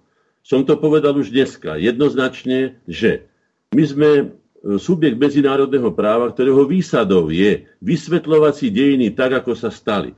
Keď vy hovoríte, že terajšie slovenské spoločenstvo Slovienov, ja nikoho takého nepoznám, aby tu bol niekto Slovien. To vám poviem celkom otvorene, že sú tu Slovania, že sú tu Sloveni, alebo boli Sloveni, to o tom viem. Zostalo nám Slovensko, Slovenky, slovenský národ, slovenská kultúra. Ak teda chceme z našeho z hľadiska hodnotiť aj to, čo bolo, a nevieme sa dohodnúť, či to bolo Slovéni, alebo Slovieni, alebo ako, tak zostaňme pri tom, že sme sa to tradovali ako Sloveni, lebo sme slovenskí, Slovenky, to som už povedal, nebudem to do nekonečna opakovať a dohodnime sa. Nebudem to ďalej riešiť, urobme si na to konferenciu a dohodnime sa už konečne. Lebo ak to niekto spoza, ja neviem, plota nášho pozera, tak povie, na čom sa tí chcú vlastne dohodnúť. To je druhá poznámka. Tretia poznámka. To, čo sa tu odohráva, prechádzame sústavne do volieb. Necháme sa strhnúť tou hystériou, ktorá tu nastáva. Hej? Rozhodne sa o voľbách, ja vám môžem zodpovedne povedať, tak v polovici januára výjdu tie najväčšie fleky, tie SA prídu na záver. Alebo začiatkom februára, alebo aj koncom februára. A najlepšie tie, tie, tie, tie SA výjdu vtedy, keď už nebude možno reagovať, pretože už bude moratórium. No. Takže moc tomu nepodliehajme. Ja si myslím, že táto generácia dobre urobila, že si povedala svoj, svoj ideový základ. Čo tu rozprávame, že to sú teoretické alebo nejaké? No kto nemá ujasnené, čo chce, ten nemôže byť úspešný. Bude sa len potlkať podľa toho, čo mu druhý prichystajú ako húdu. Fackať, zľava doprava, taký trend mu urobia. Pozrite sa, ako vyzerá naša mladá generácia, ako vyzerá náš výchovný systém. No a uvedome si, že to už predsa už sme toho zažili, 30 rokov to zažívame, hej? Ani vek, ani ľavý, ani pravý. Šapito voľby, však to vieme. Že je to slubotechna? Áno, bude to slubotechna. Že si skočia do vlasov? Skočia si do vlasov. Samozrejme. Že budú používať falošné? Budú, akože by nepoužívať. To už dopredu viem. A že budú preskakovať e, ploty na druhú stranu. A že budú používať podpásové údery. To všetko sa tu odohrá. Tu si nemyslíte, že tu zasadíme naraz tým či oným. Takže to vieme. My sme si len povedali pre seba ani to som nechcel v našom vyhlásení, ktoré sme vydali z Devína, aby sme zjednotili tieto strany. Viem, že to nie je možné, už len kvôli tomu, aj v tom článku som to napísal, jasne zvíťazia EGA alebo spoločný záujem. Aj k tomu som sa vyjadril na konferencii. EGA nemusíme krotiť, ani ich neskrotíme. Poznám Mečiara, poznám pána Harabina, poznám pána Kotlebu, poznám ich všetky. Nikto im žiadne zúbadla nedá. To vás ubezpečujem. To nie. Ale dohodníme sa na jednotiacom aspoň hesle aspoň hesle jednotiacom, pretože keď máte takú skrumáž na boisku, že nikto nevie, kto komu patrí, tak sa zabíjajú ľudia navzájom. No, prečo majú asi ľudia dresy? Prečo mali vtedy na tom boisku tie zástavočky alebo čo? Všetci boli brnení oblečení, všetci, teraz sú všetci v smokingoch, lebo ja neviem, v čom sú. Nikto nikoho veľmi nepozná, sekajú do seba, každý sa chce prebiť, každý chce byť prvý, veď o tom sú voľby, veď teda je to boj o moc a tak ďalej. To znamená, že karty sú rozdané, tisíc ročia sú rozdané, vždycky to tak bolo. No, takže tento hadí jazyk, čo som povedal, tento dvojazyk bude fungovať. Len by sme sa mohli dohodnúť aspoň na tom, že poprvé, horí nám naša dedina, naše milované Slovensko zo štyroch strán. Zapálené ohne. Štyrikrát sme prehrali voľby. My, ktorí si trúfame povedať, že sme národné sily, teda tí, ktorí počúvajú predovšetkým tlkot srdca vlastného národa, a nie e, Brusel, a nie Washington, a nie Moskva, a ja neviem, kto všetko do toho vstupuje. Hej? Takže to je prvá vec, ktorú by sme si mali uvedomiť. Je nás už v tomto prípade ako národných síl nie 5,5, lebo dohromady je nás 5,5 Slovákov všetkých a rozdelených tak, ako sme. Je nás teda zopár. Tak urobme aspoň to, čomu sa hovorí kruhová obrana, lebo to je veľmi účinné v prípade obrany, pretože my útočiť nebudeme, to vás ubezpečí, my sa budeme brániť. Tak ako sme sa bránili. A brániť sme sa vedeli účinne vtedy, keď sme pochopili, že nemáme si píchať do chrbta nožíky. No, ak to pochopíme, to znamená, že máme, my sme navrhli jednotiace heslo. Bráňme si vybojované. Áno, to, čo vybojovali sme nielen my, ale všetci tých pred nami. Že vôbec môžeme hovoriť po slovensky tu na doma a že je tu slovenské Slovensko. Už nakoľko to už nebudem, ale snažme sa o to, aby bolo, aby aj zostalo. Aby sme tu neboli cudzincami na vlastnej zemi. Aby sme aspoň toto dosiahli a ubránili si pred ostatnými, ktorí sú všetci silnejší od nás. Minimálne jedenkrát toľko silnejší a početnejší. Teda. Najnaj sú aj silnejší, lebo sú zjednotenejší. No. Takže my toto nedokážeme, ale navrhli sme jednotiace heslo za slovenské Slovensko.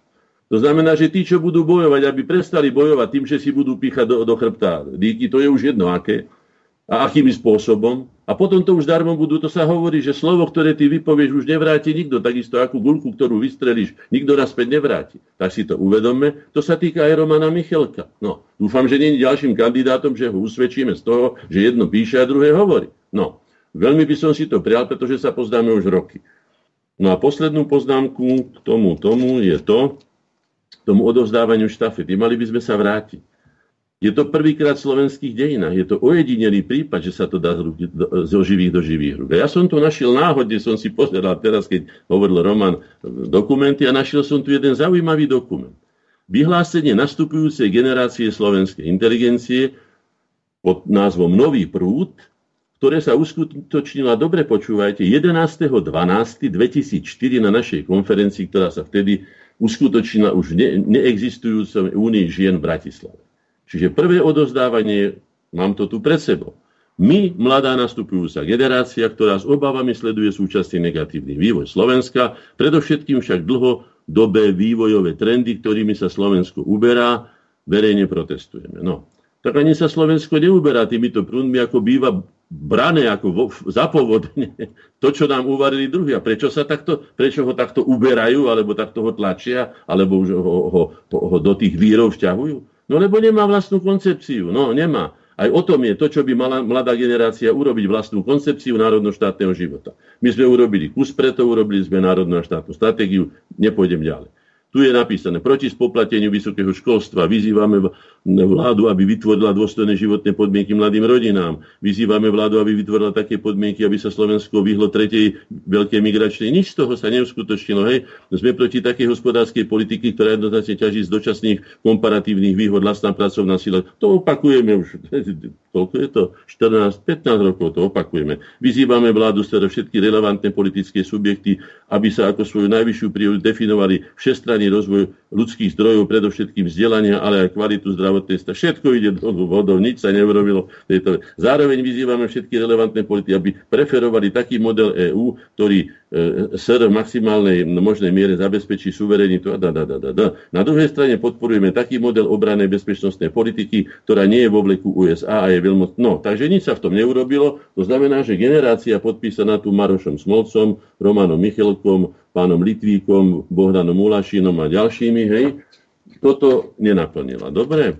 Druhé predávanie medzinárodné, teda, prepačte, čo to, medzinárodné predávanie štafety generačnej, hej, bolo roku 2008, keď som si dovolil vlastným ľuďom, bez ohľadu na to, či budem niekoho nazývať gerontom, alebo čím, a či bude po 40 alebo na 40, ja som takto ľudí nikdy nevnímal. Vôbec nikdy ani ich nebudem už nikdy tak vnímať.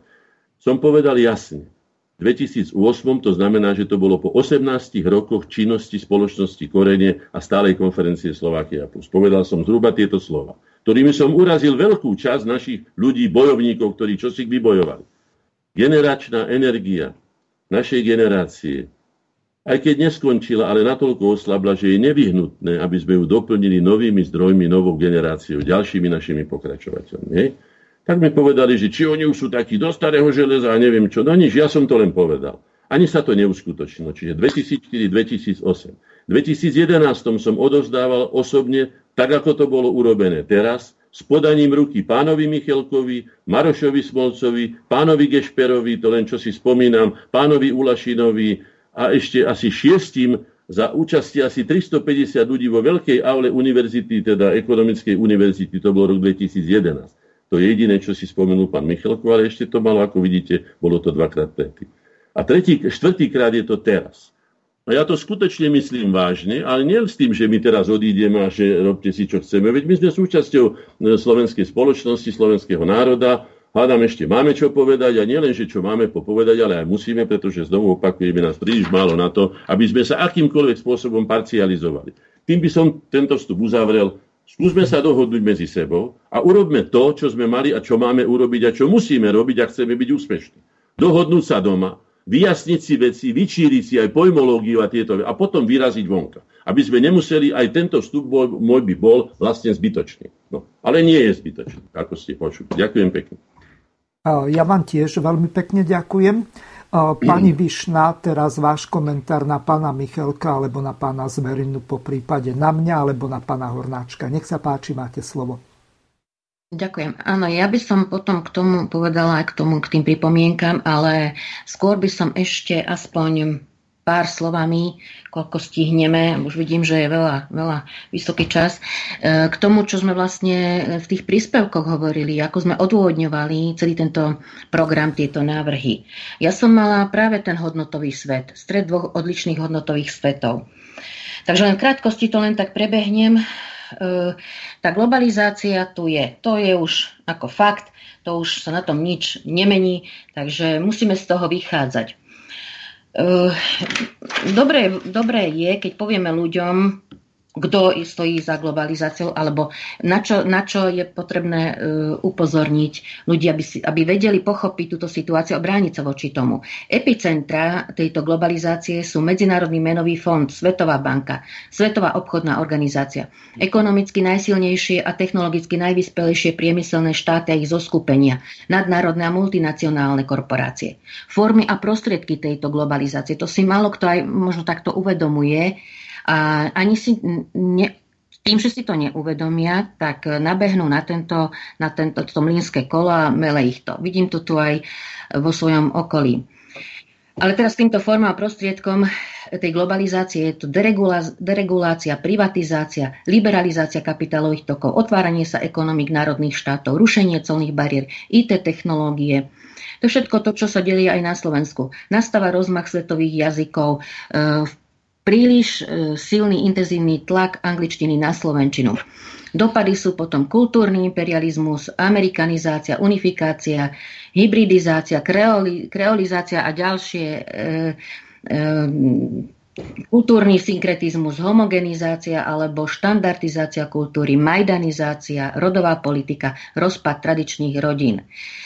Formovanie nových etnických menšín ako kontrakultúr. To som aj hovorila, že už e, prezidentka má svoju poradkyňu pre nové a tradičné etnické menšiny. Nové to sú prichádzajúci cudzinci. Momentálne je tu na Slovensku e, posledný údaj 120 tisíc cudzincov. Takže bude, alebo je potrebné urobiť aj tu nejakú, teda, nejakú koncepciu. E, proste tieto subkultúry, kulturológii sa to volá subkultúry, sa stavajú kontrakultúrami. Menšiny, etnické, aj iné, aj rodové teraz, e, sa stavajú do opozície voči väčšinovej kultúre. Vznikajú kontrakultúry. Okrem spomenutých javov, o čo tu vlastne v skutočnosti, alebo tak, e, tak zhrnúť to by som povedala, ide. Ide, aby sme, musíme ísť do hĺbky, aby sme pochopili celý ten, celý tú, celú tú ideológiu zničenie alebo zlikvidovanie, deštrukcia národnej identity. Pretože my máme pohľad na národnú identitu, tradičnú, konzervatívnu, ako e, objekt. Národ chápeme ako objekt. A tak sa správame aj pri sčítaní obyvateľstva, že je to samozrejme, že sme Slováci, tak si tam zafajkneme tú slovenskú národnosť a materinský jazyk slovenský.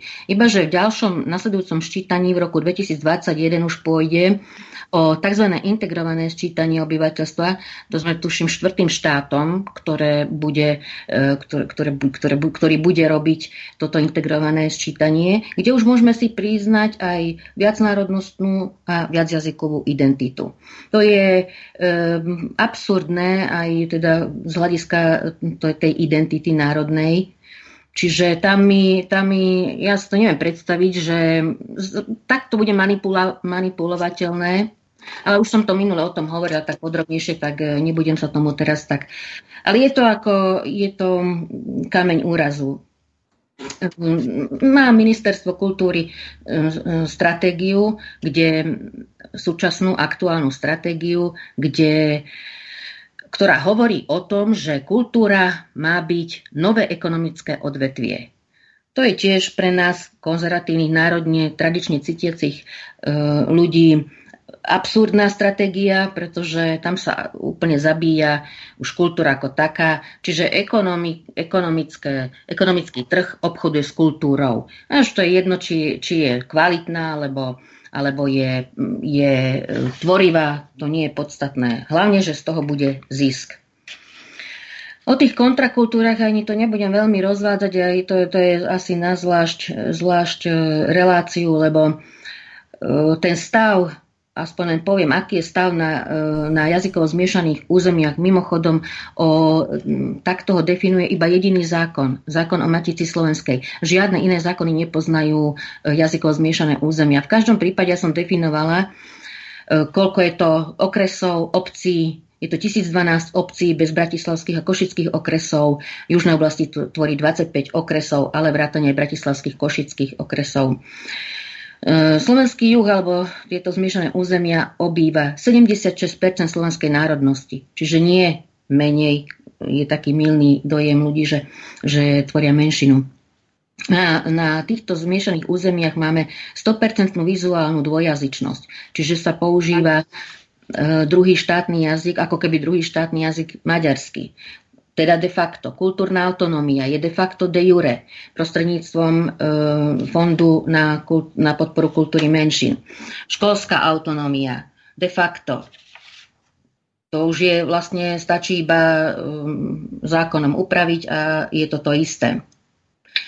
E, samozrejme prispievajú k tomu aj e, politické programy menšinových maďarských strán. No, je tu toho ešte viacej, e, je to ovplyvňovanie trhu, Maďarskom, e, stavanie dopravnej infraštruktúry. Na každom kroku cítiť ten silný vplyv. No a aký je teda e, stav myslenia a je, stav jedinca?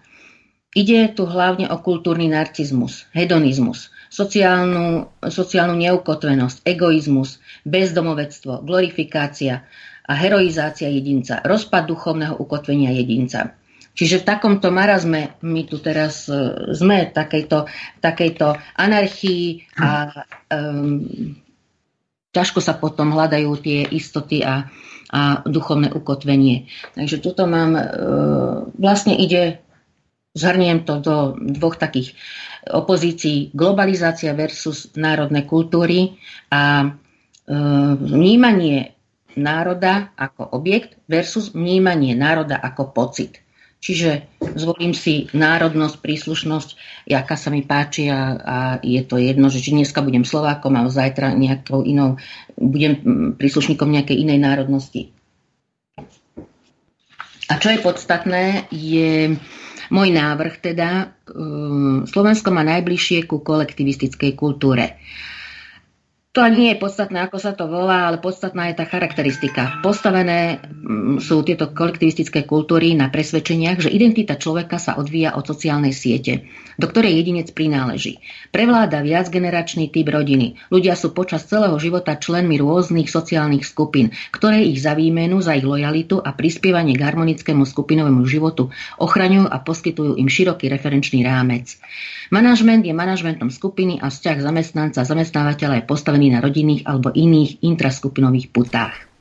Chýba nám akási filozof, e, ústava kultúry, filozofia kultúry, nastavenie tej kultúry, ktorá by bola nad ústavou Slovenskej republiky aj nad programovým vyhlásením. Išlo by o nastavenie hodnôt, ideí, duchovného ukotvenia spoločnosti, vzťahov a tak ďalej. Priority jednoznačne sú školstvo a osveta. Osveta to znamená, že mediálny priestor. Chýba nám vyváženie mediálneho priestoru národnými témami. Nehovoriac o školstve, že e, výchova e, slovenských generácií nie je v rukách Slovákov. Na juhu určite nie.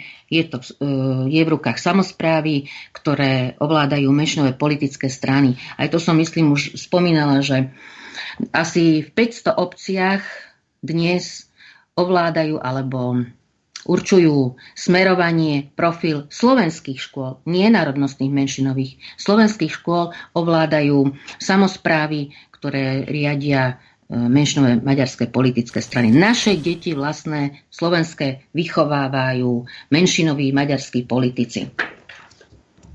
Ďalšie konkrétne ešte riešenia. Tu mám slovenský jazyk a slovenská kultúra by sa mali stať e, integrálnymi prvkami, integrovanými kultúrnymi prvkami Spolupráca s tradičnými cirkvami na Slovensku. Tam tiež na juhu tieto farnosti vychovávajú, ja mám pocit, aspoň to tu vidíme, aj čo viem o ďalších situáciách, e, ako keby ich viedli Maďarsk, z Maďarska, Budapešť.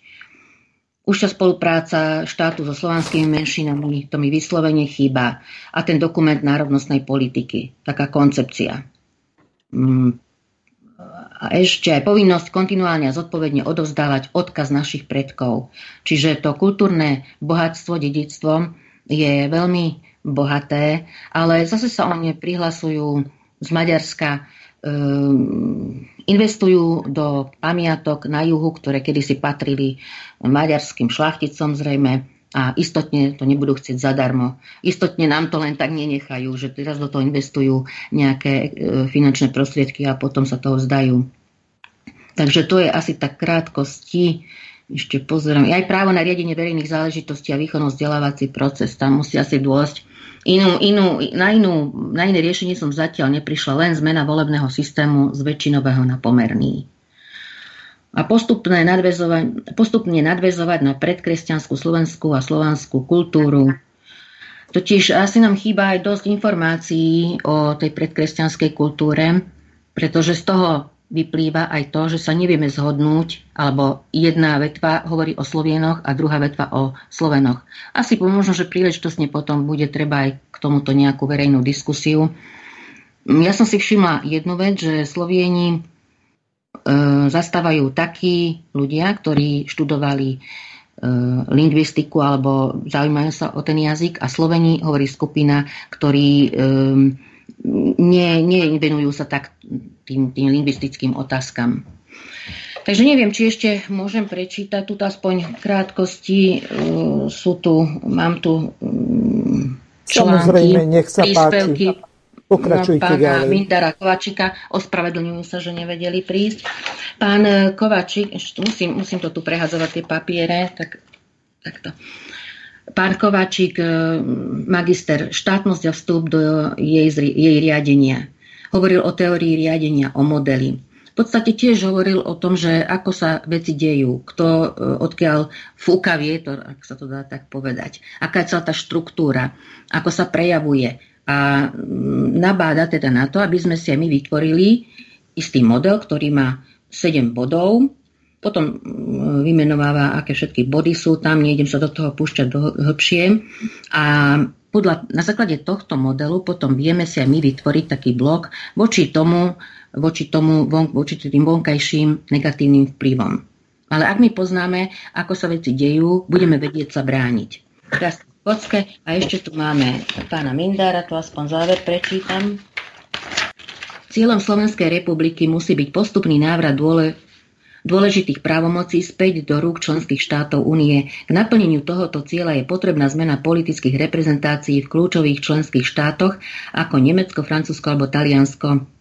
Budúcnosť zjednotenej Európy je nič iné ako spolupráca suverénnych a demokratických štátov na princípe rovný s rovným s právom veta. Preto hlavným, zá, hlavným záujmom všetkých slovenských politických strán musí byť zachovanie našej suverenity. Nie je v záujme Slovenska nekonečné odozdávanie našich výlučných kompetencií nevoleným bruselským byrokratickým inštitúciám.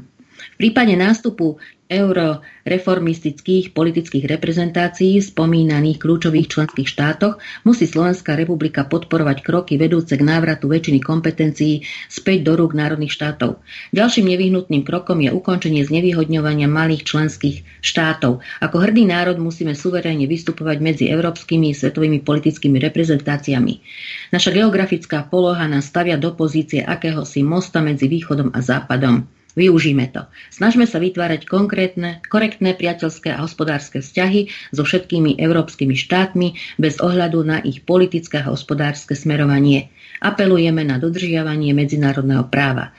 Budujme priateľské vzťahy so všetkými našimi susednými štátmi. V našom záujme je zachovanie kresťanskej Európy slobodných národov. Takže toľko tie príspevky. Ďakujem vám veľmi pekne. Ja tu mám eh, pripravenú jednu ukážku z tej relácie Kultúrblok, aby eh, bolo jasné, že o čom eh, sme s pánom Michalkom hovorili a aká je momentálne veľmi závažná situácia, tak e, si to vypočujeme teraz a potom budete môcť na to reagovať. Pán Radek, ja dnešná téma, respektíve relácia na dnešnú tému, ktorú budeme preberať, mala byť ale niekde inde, nie na blogu. Mala máte... byť na Infovojniak, to je možno, že dnes sa koná vlastne... Ma, máte pravdu, pán redaktor.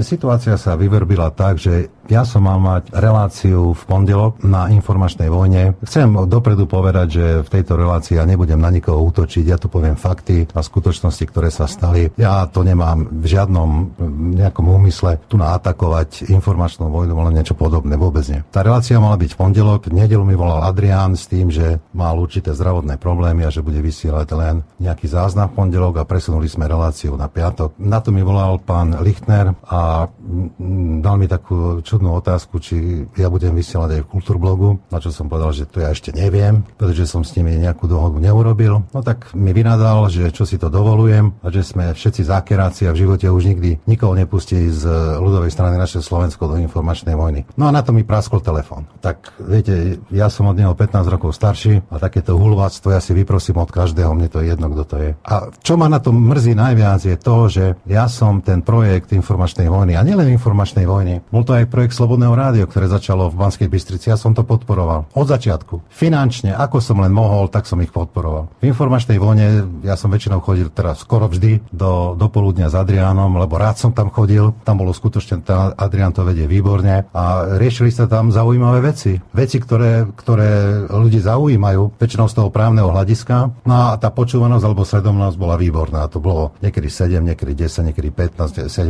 tisíc ľudí, takže tí ľudia mali, mali záujem to počúvať. A to hovorím len o kanáli YouTube. No. Ja keď to môžem doplniť takým, takým svojim krátkým komentárom, respektíve tým, čo vlastne vnímam, tak e, ako viete, mnohí pozerali ste moju poslednú reláciu politicky nekorektne, tak som sa tam vyjadril, možno pre mnohých nepekne, o pánovi Lichnerovi, že je svedok Harabinov, ale tým som v podstate proti nemu použil len jeho vlastnú medicínu, pretože on tento termín, tento pojem zaviedol a jednoducho využíva ho vždy a podľa môjho názoru, môjho skromného, subjektívneho názoru, postoju jednoducho nemôže byť ďalej viac pochyb o tom, že on jednoducho Štefana Harabina otvorene miluje a že ho presadzuje, že ho podporuje a že akýkoľvek kritický názor na Štefana Harabina proste nedopustí. Toto som tam povedal, okrem toho som tam reagoval aj na spôsob, akým e, Kultúrblok vysiela svoje videozáznamy a tak ďalej. Môžete si to pozrieť, nie je to proste nejaký problém. Na to mi z ničoho nič dva dní volal Rádo Hrádek, lebo ja som ani nepostrehol, že v pondelok tá relácia na Infovene nebola. Taký smutný, nešťastný, proste zronený, že ho chudák Lichtner zjazdil v telefóne, že mu proste vynádal, že jednoducho mu povedal to, čo povedal povedal a on nechápe prečo, keďže Infovojnu vždy podporoval, je to fajn projekt a tak, tak ja hovorím, no dobre, skúsim zavolať Jankovi Pastušekovi Dávidovi, dohodnúť sa na nejakej skoršej relácii. Nie je predsa možné, aby sa tu cenzorovali nejaké názory a je podľa mňa dôležité, aby jeho postoj, jeho názor, jeho osobné skúsenosti z toho rokovania so Štefanom Harabinom, na ktorom bol on prítomný, nie na jednom, v podstate na všetkých, ešte aj pred prezidentskými voľbami bude o tom hovoriť, takže jednoducho ľudia o tom majú právo vedieť. Preto sa toto relácia dnes udiala. Ale čo chcem ako poslednú vec reagovať, ešte predtým, než prejdeme k samotnej téme, tak mi poslali nejakí diváci e, vyjadrenie pána Norberta Lichtnera na konci informačnej vojny, e, zdá sa mi, že to bolo pred dvoma dňami v útorok, kde som si v podstate vypočul to, že on si na seba nenechá kidať takým spôsobom ako Štefan Harabín a že on nebude tak krčiť e, v podstate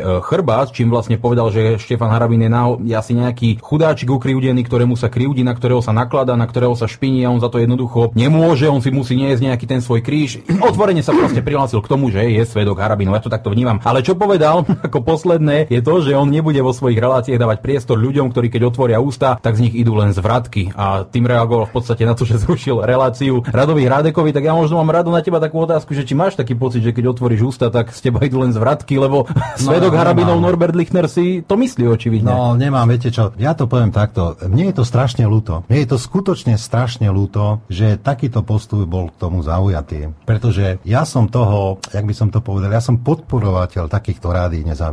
Čím viac ich na Slovensku bude, tým lepšie. A čím budú pestrejšie a rozmanitejšie, tým lepšie. Ale tie rádia nesmú sklznúť do roviny, že sa tam niečo bude cenzurovať. Niekomu tam bude zamezovaný prístup. Tak ako je to tu, kto chce, kto chce prísť sem, tak sa môže prísť. Toto tvrdilo, tvrdila aj informačná vojna a skutočne sa tam objavili ľudia, ktorí boli aj z jednej strany, aj z druhej strany a každý si tam mohol prejaviť ten svoj názor. Takže ja to vidím, e, z môjho hľadiska je toto veľká škoda, že takéto niečo čo sa vôbec stalo. A ja si myslím, že toto nebude na prospech informačnej vojny. Skutočne si to myslím, pretože skrátka už tá, tá rovnováha, alebo to, tá neutralita a tá nezávislosť toho rádia bola porušená. A viete, e, či si pán Lichtner myslí, že tam niekto na neho kydá nejakú špinu alebo nekydá, on ešte, on e, ako nedefinoval, čo je vlastne tá špina. Viete, toto mňa mrzí. No, pretože ja som v živote nikdy na to rádio nič nepovedal. No ale v prípade nikdy. Štefana Harabina a jeho je to akákoľvek kritika. Jednoducho je to asi to kydanie špiny. No. Ale vie,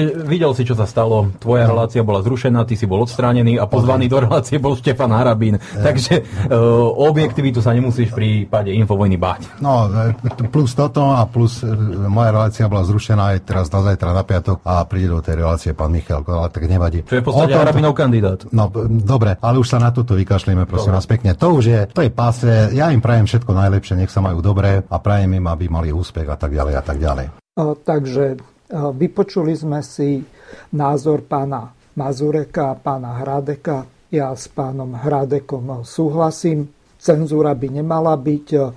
Na budúci týždeň v útorok tak bude mať v mojej relácii politické rozhovory samostatnú reláciu pán Miroslav Radačovský z hodov okolností zvolený za ľudovú stranu Naše Slovensko a teraz odovzdávam slovo pánovi Viliamovi Hornáčkovi. Nech sa páči. Pán Hazucha, toto tu nemalo čo hľadať. To vám poviem otvorene. Toto je dôležité, aby poslucháči boli ja, informovaní. Áno, poslucháči môžu to vedieť inokedy, ale my sme povedali, že budeme hovoriť o odovzdávaní generačnej štafety. Toto je jedna hystéria, ktorá znovu sa napení do toho, že sa budeme za chvíľku nenávidieť všetci so všetkým. Ja vás na to upozorňujem zodpovedne a viem veľmi dobre, čo hovorím. Aj viem, že si rozohrávam s vami určitú nesympatickú vlnu, ale upozorňujem všetkých, že toto nerobme. Ak sa necháme, za tri mesiace bude nám vreť krv a budeme mať krv a nebudeme nikomu vedieť prísť na dobré meno. Upozorňujem, že tu máme vážny problém. Problém prežitia slovenského národa a my si nechajme svoje, chcem sa vyjadriť, svoje osobné veci láskavo na inokedy. To je jedno, ako sa volá ten či ktorý onen pán. Všetci, to som povedal už dávno Mečiarovi, všetci sme bezvýznamní, drobní pešiaci na šachovnici obrovských veľmocí a obrovských mocipánov, ktorí s nami manipulujú. Jedine vtedy, keď sa títo pešiaci dajú do určitej skupiny, môžu niečo znamenať. A tá skupina, aj keď všetci Slováci sa dajú dohromady, bude príliš malá na to, aby ich kdokoľvek zlikvidoval, kedy si zmyslí. Zatiaľ máme šancu, že okolnosti nám prajú a možnosti sú také, že sa môžeme ešte ozývať a môžeme niečo hovoriť. Láskavo si nechajme svoje osobné veci na inokedy. Dobre, to som chcel len povedať. A teraz poďme k tomu, čo sme mali našu. Ja sa nebudem k tomu vyjadrovať, ani ma nenapadne a ani nebudem zaujímať žiadne stanovisko. Ale ešte po, dopoviem. Každý, kto dnes vyťahuje svoje osobné zranenia, spory alebo problémy. E, alebo pán Hornáček, no, máme telefonujúceho poslucháča, tak tomu dáme prednosť. Súhlasíte? No, musím súhlasiť, samozrejme. E, nech sa páči, pán poslucháč, ste vo vysielaní. No, dobrý večer, prajem, pri telefóne Nemček, Rožomberok. Úplne sa stotožujem s pánom Horňáčkom v príspevku, ktorý pred chvíľou odznel, že patrí to asi do iného súdku, ale som, sledujem vašu reláciu od samého začiatku. Som úplne šťastný, že môžem takúto reláciu na takúto tému počúvať, lebo verím, tým, čo ste ma presvedčili, že národné, národné povedomie ešte stále v týchto ľuďoch je. Prajem, aby sa to šírilo ďalej. A ešte by som pána Horňáčka, ja nemám nárok ho povero, poverovať alebo tak nejak, berem to s humorom, nie že s humorom, ale s úsmevom, ale by som ho rád odporučil, aby sa stal garantom novej, novej knihy, novej učebnice diepisu, ktorý by sa mal učiť na našich základných školách. Hej, aby, boli, aby sa už naše deti mohli učiť od začiatku pravdivosť histórie Slovanov, Slovákov a všetko, čo s tým súvisí. Veľmi pekne vám ďakujem. Ja vám Toto. tiež ďakujem. Lúčim sa s vami a slovo dovzdávam pánovi Hornáčkovi. Nech sa páči, pokračujte, alebo Ďakujem. po prípade Nie, reagujte na poslucháča. V tom, čom som začal. Skutočne uvedome si, zopakujem to a budem to asi opakovať, budem to musieť opakovať. Sme uprostred horiacej dediny zo štyroch strán. Teraz nie je čas, teraz treba podávať vedra, dávať rozumné rady, chopiť sa roboty, ktorá je konštruktívna, ktorá zachraňuje aspoň to, čo nám zostane aby ste vedeli, čím to opodstatním, však to je možno známe, ale zopakujem to, pretože opakovanie je matkou múdrosti. Hej? Citujem pána Demeša. O tom, kto je pán Demeš, ja hovoriť už nemusím, ani to nie je potrebné. To všeobe, sám sa priznal, sám to povedal, mám to z francúzského, myslím, Le Figaro rovno, hej, ako, ako rozšíruje demokraciu, akým spôsobom, formou akých farebných revolúcií a tak ďalej a tak ďalej. Citujem pána Demeša. Mimovládky musia zdvihnúť hlavu a začať hovoriť o veciach, na ktorých krajine záleží a nesmú dovoliť, aby sa začalo parazitovať na strachoch a témach, ako je národ, vlast, rodina a podobne. Myslím, že to ne, nevyžaduje žiaden, žiaden komentár, toto, čo som povedal. My sme sa pokúsili odovzdať generačnú štafetu nie tým, že je to výmena, lebo aj ten názov je taký, aký je, ja nemôžem zase do všetkého siahať. Nie je to generačná výmena. Je to generačná spolupráca. My sme ešte predsa nezomreli, a mnohí naši ľudia, zoberte si pána Staneka, zoberte si pána Škandu, nevyzerajú na to, že by mohli hádam umierať. Ešte vidíte, že sú to bojovníci. Myslím, že ja takisto patrí medzi tým, ktorí ešte nikde neodchádzajú. A, a roboty je tu toľko, ako som povedal, pre tri slovenské národy. Takže, či naša spoločná slovenských dejinách ojedinila konferencia utvorí novú tradíciu prirodzenej nadväznosti priateľskej tvorivej spolupráce po sebe nasledujúcich generácií slovenských vlastencov, je dnes už konečne predovšetkým v našich rukách. Teda nemáme sa na čo vyhovárať, ani sa nevyhovárajme. Spoločná vôľa aj úcta je tu a okolnosti nám zatiaľ, zatiaľ nám prajú. No, to už som pristrihol trošku, pretože či nám prajú alebo neprajú, to vidíte, že to tak veľmi nevyzerá, ale ešte stále máme čas, teda možnosť hovoriť medzi sebou, vymieňať si názory, aj presadzovať určité svoje koncepcie. Ale pre náš ďalší vývoj je určite podstatnejšie ako tie slova, ktoré sme si povedali a rozhodujúce bude, aké konkrétne činy ponúkneme, aké dejinotvorné skutky na prospech národa, ktorého sme prirodzenou organickou súčasťou. A to neurobíme nikdy, pokiaľ sa nespojíme. To vieme veľmi dobre, či to bola generácia Bernolákovcov, lebo Štúrovcov, či ďalších generácií. Pokiaľ by sa aspoň tieto malé skupinky neboli spojili do mocnej peste slovenského národa, bol by presadil aspoň dačo. Nebol by presadil vôbec nič. Bol by už dávno zanikol. Kto rozumie slovenským dejinám a váži si ich opravdivý, teda skutočný tvorivý obsah a ich tvorcov autentických hodnov, zároveň chce pre svoj národ, a teda naše deti a ich deti dôstojnú budúcnosť, ten vie, čo je prirodzená a nezastupiteľná povinnosť mozgu a zároveň aj svedomia národa, za ktorú inteligencia býva považovaná. A chceme, aby sme za to boli považovaní, musíme konať tak, aby sme si to zaslúžili. Verím, teda ja osobne verím, úprimne verím a nakoniec nemám ani inú možnosť, pretože inú generáciu som tu nestretol, len tých, ktorým sme odovzdávali tú štafetu, že práve takíto ľudia sa stretli na kultovom mieste slovenských aj slovanských dejín, kde naši predchodcovia dokázali uskutočniť také významné dejinotvorné činy, ktoré inšpirovali všetky nasledujúce generácie Slovákov, aj naše súčasné generácie národne uvedomelé slovenskej inteligencie. Poučme sa teda na všetkom z odkazu našich predkov, však vezmime si vzor a rozvíjajme iba to kladné z ich odkazu.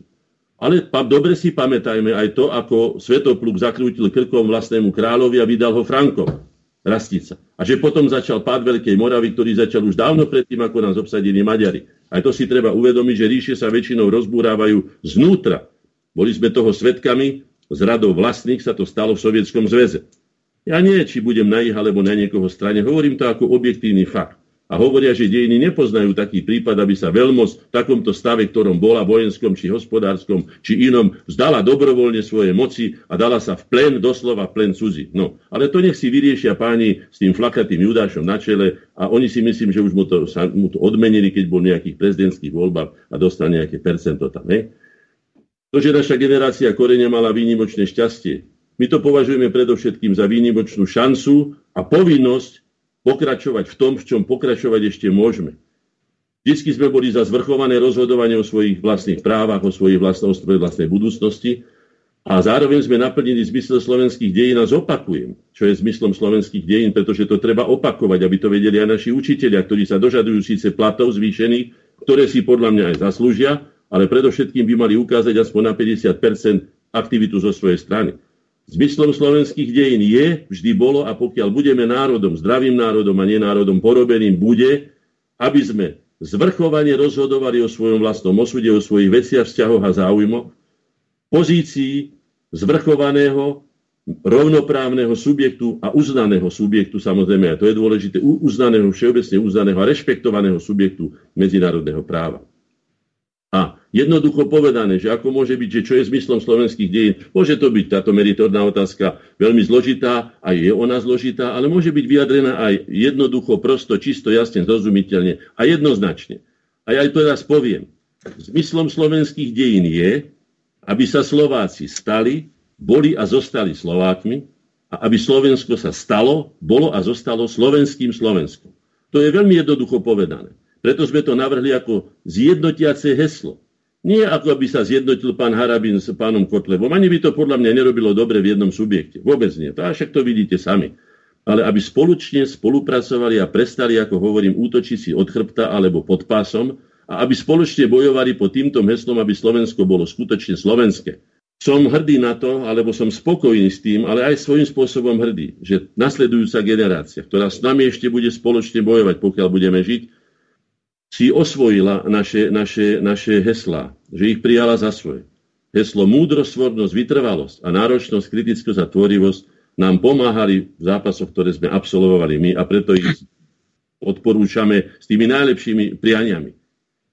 Verme a prajme si, aby to, čo im, teda tejto generácii, s tými najlepšími úmyslami a najúprimejšími prianiami do života odovzdávame, tvorivo, tvorivo obohatili svojim vlastným autentickým generačným prínosom.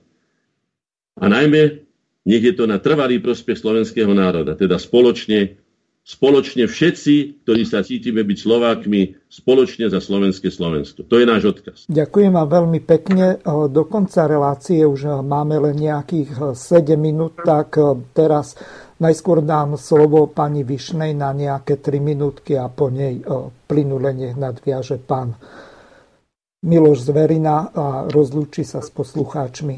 Nech sa páči, pani Margareta Višna, máte slovo.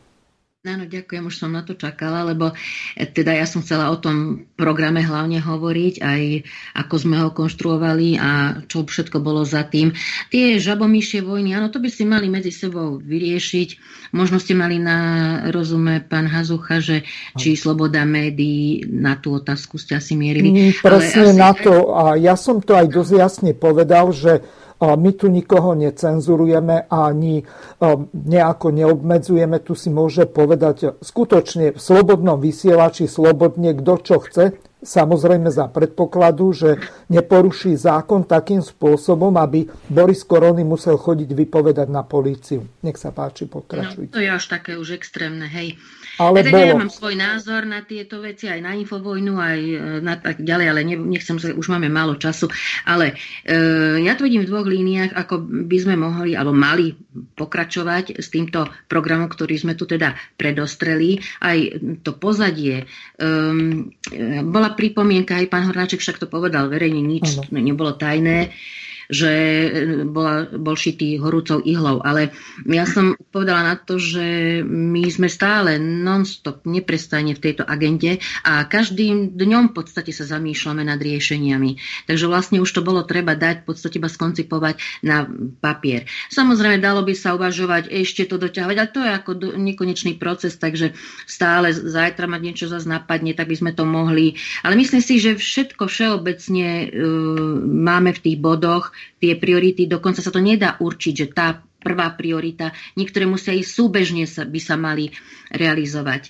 No a čo som ešte chcela k tomu povedať je, že my sme ešte generácia, čo si pamätáme, e, že, a pamätáme z rozprávania našich starých rodičov, ako to tu bolo za e, viedenské arbitráže. Ja som napríklad na tomto vychovaná, ja som to už myslím, že spomínala, takže nás toto tak trošku aj, aj e, tá, tá pamäť že predávaná uh, od našich starých rodičov a uvedomujeme si aj my, že takáto hrozba tu už raz bola a už by tu nemala byť ďalšia štvrtá či koľka viedenská arbitráž.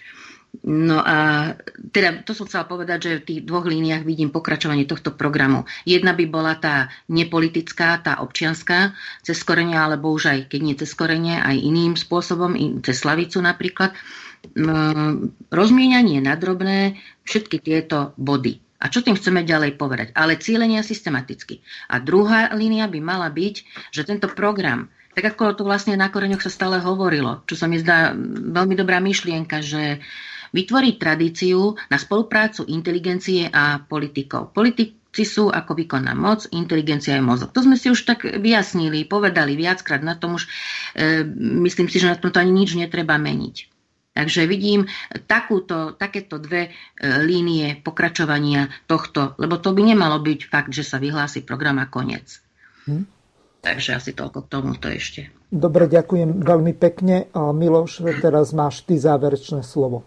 Dobre, takže ja len tak telegraficky. A, bol som trpezlivý, čakal som na to možnosť, aby som mohol reagovať na pána Horňačka, takže reagujem. A, súhlasím s ním, že treba urobiť kde sa všetky tieto nejasnosti nejakým vedeckým spôsobom vysvetlia, vyjasnia. A ten pojem Slovenia je pre mňa kľúčový. Jedno, jednak nám slúži na to, aby sme odlišili teda tých ľudí, ktorí sa venujú pôvodnému duchovnu od kresťanov. A tento pojem sa takisto používa vždy, keď sa prekladajú naše najstaršie literárne pamiatky, ako je napríklad Proglas alebo Moravsko-panovské legendy. A inak ho použil aj štúrovský básnik Samo Chalúbka. To len toľko k tejto veci. A potom ja by som si dovolil ešte dve vety len z môjho príspevku, ktorý odznel na Devíne a to vypovedá vlastne aj tejto téme. Niektorí súčasní, ale aj minulí historici nám však predkladajú iný pohľad na našu dávnu minulosť. Hovoria a píšu o Slovanoch ako o nehistorickom národe, ktorý sa rozprávkovo vynoril v 5. 6. storočí, akoby novozrodený, bez predchodcov, bez vysvetlenia. Interpretácia našej dávnej minulosti sa zmení s každou zmenou politického systému a dejiny sa tak stávajú ideologickým nástrojom propagandy. Takže ešte raz treba rešpektovať to, že sme tu odlišné prúdy, odlišné názory a spojme sa na témach, ktoré nás spájajú a sú prespešné pre slovenský národ. Ďakujem pekne za pozornosť. Ja tiež e, veľmi pekne ďakujem našim e, dnešným hostom, ktorými boli e, pani Margareta Višna. Do počutia. Dovidenia. Pekný večer.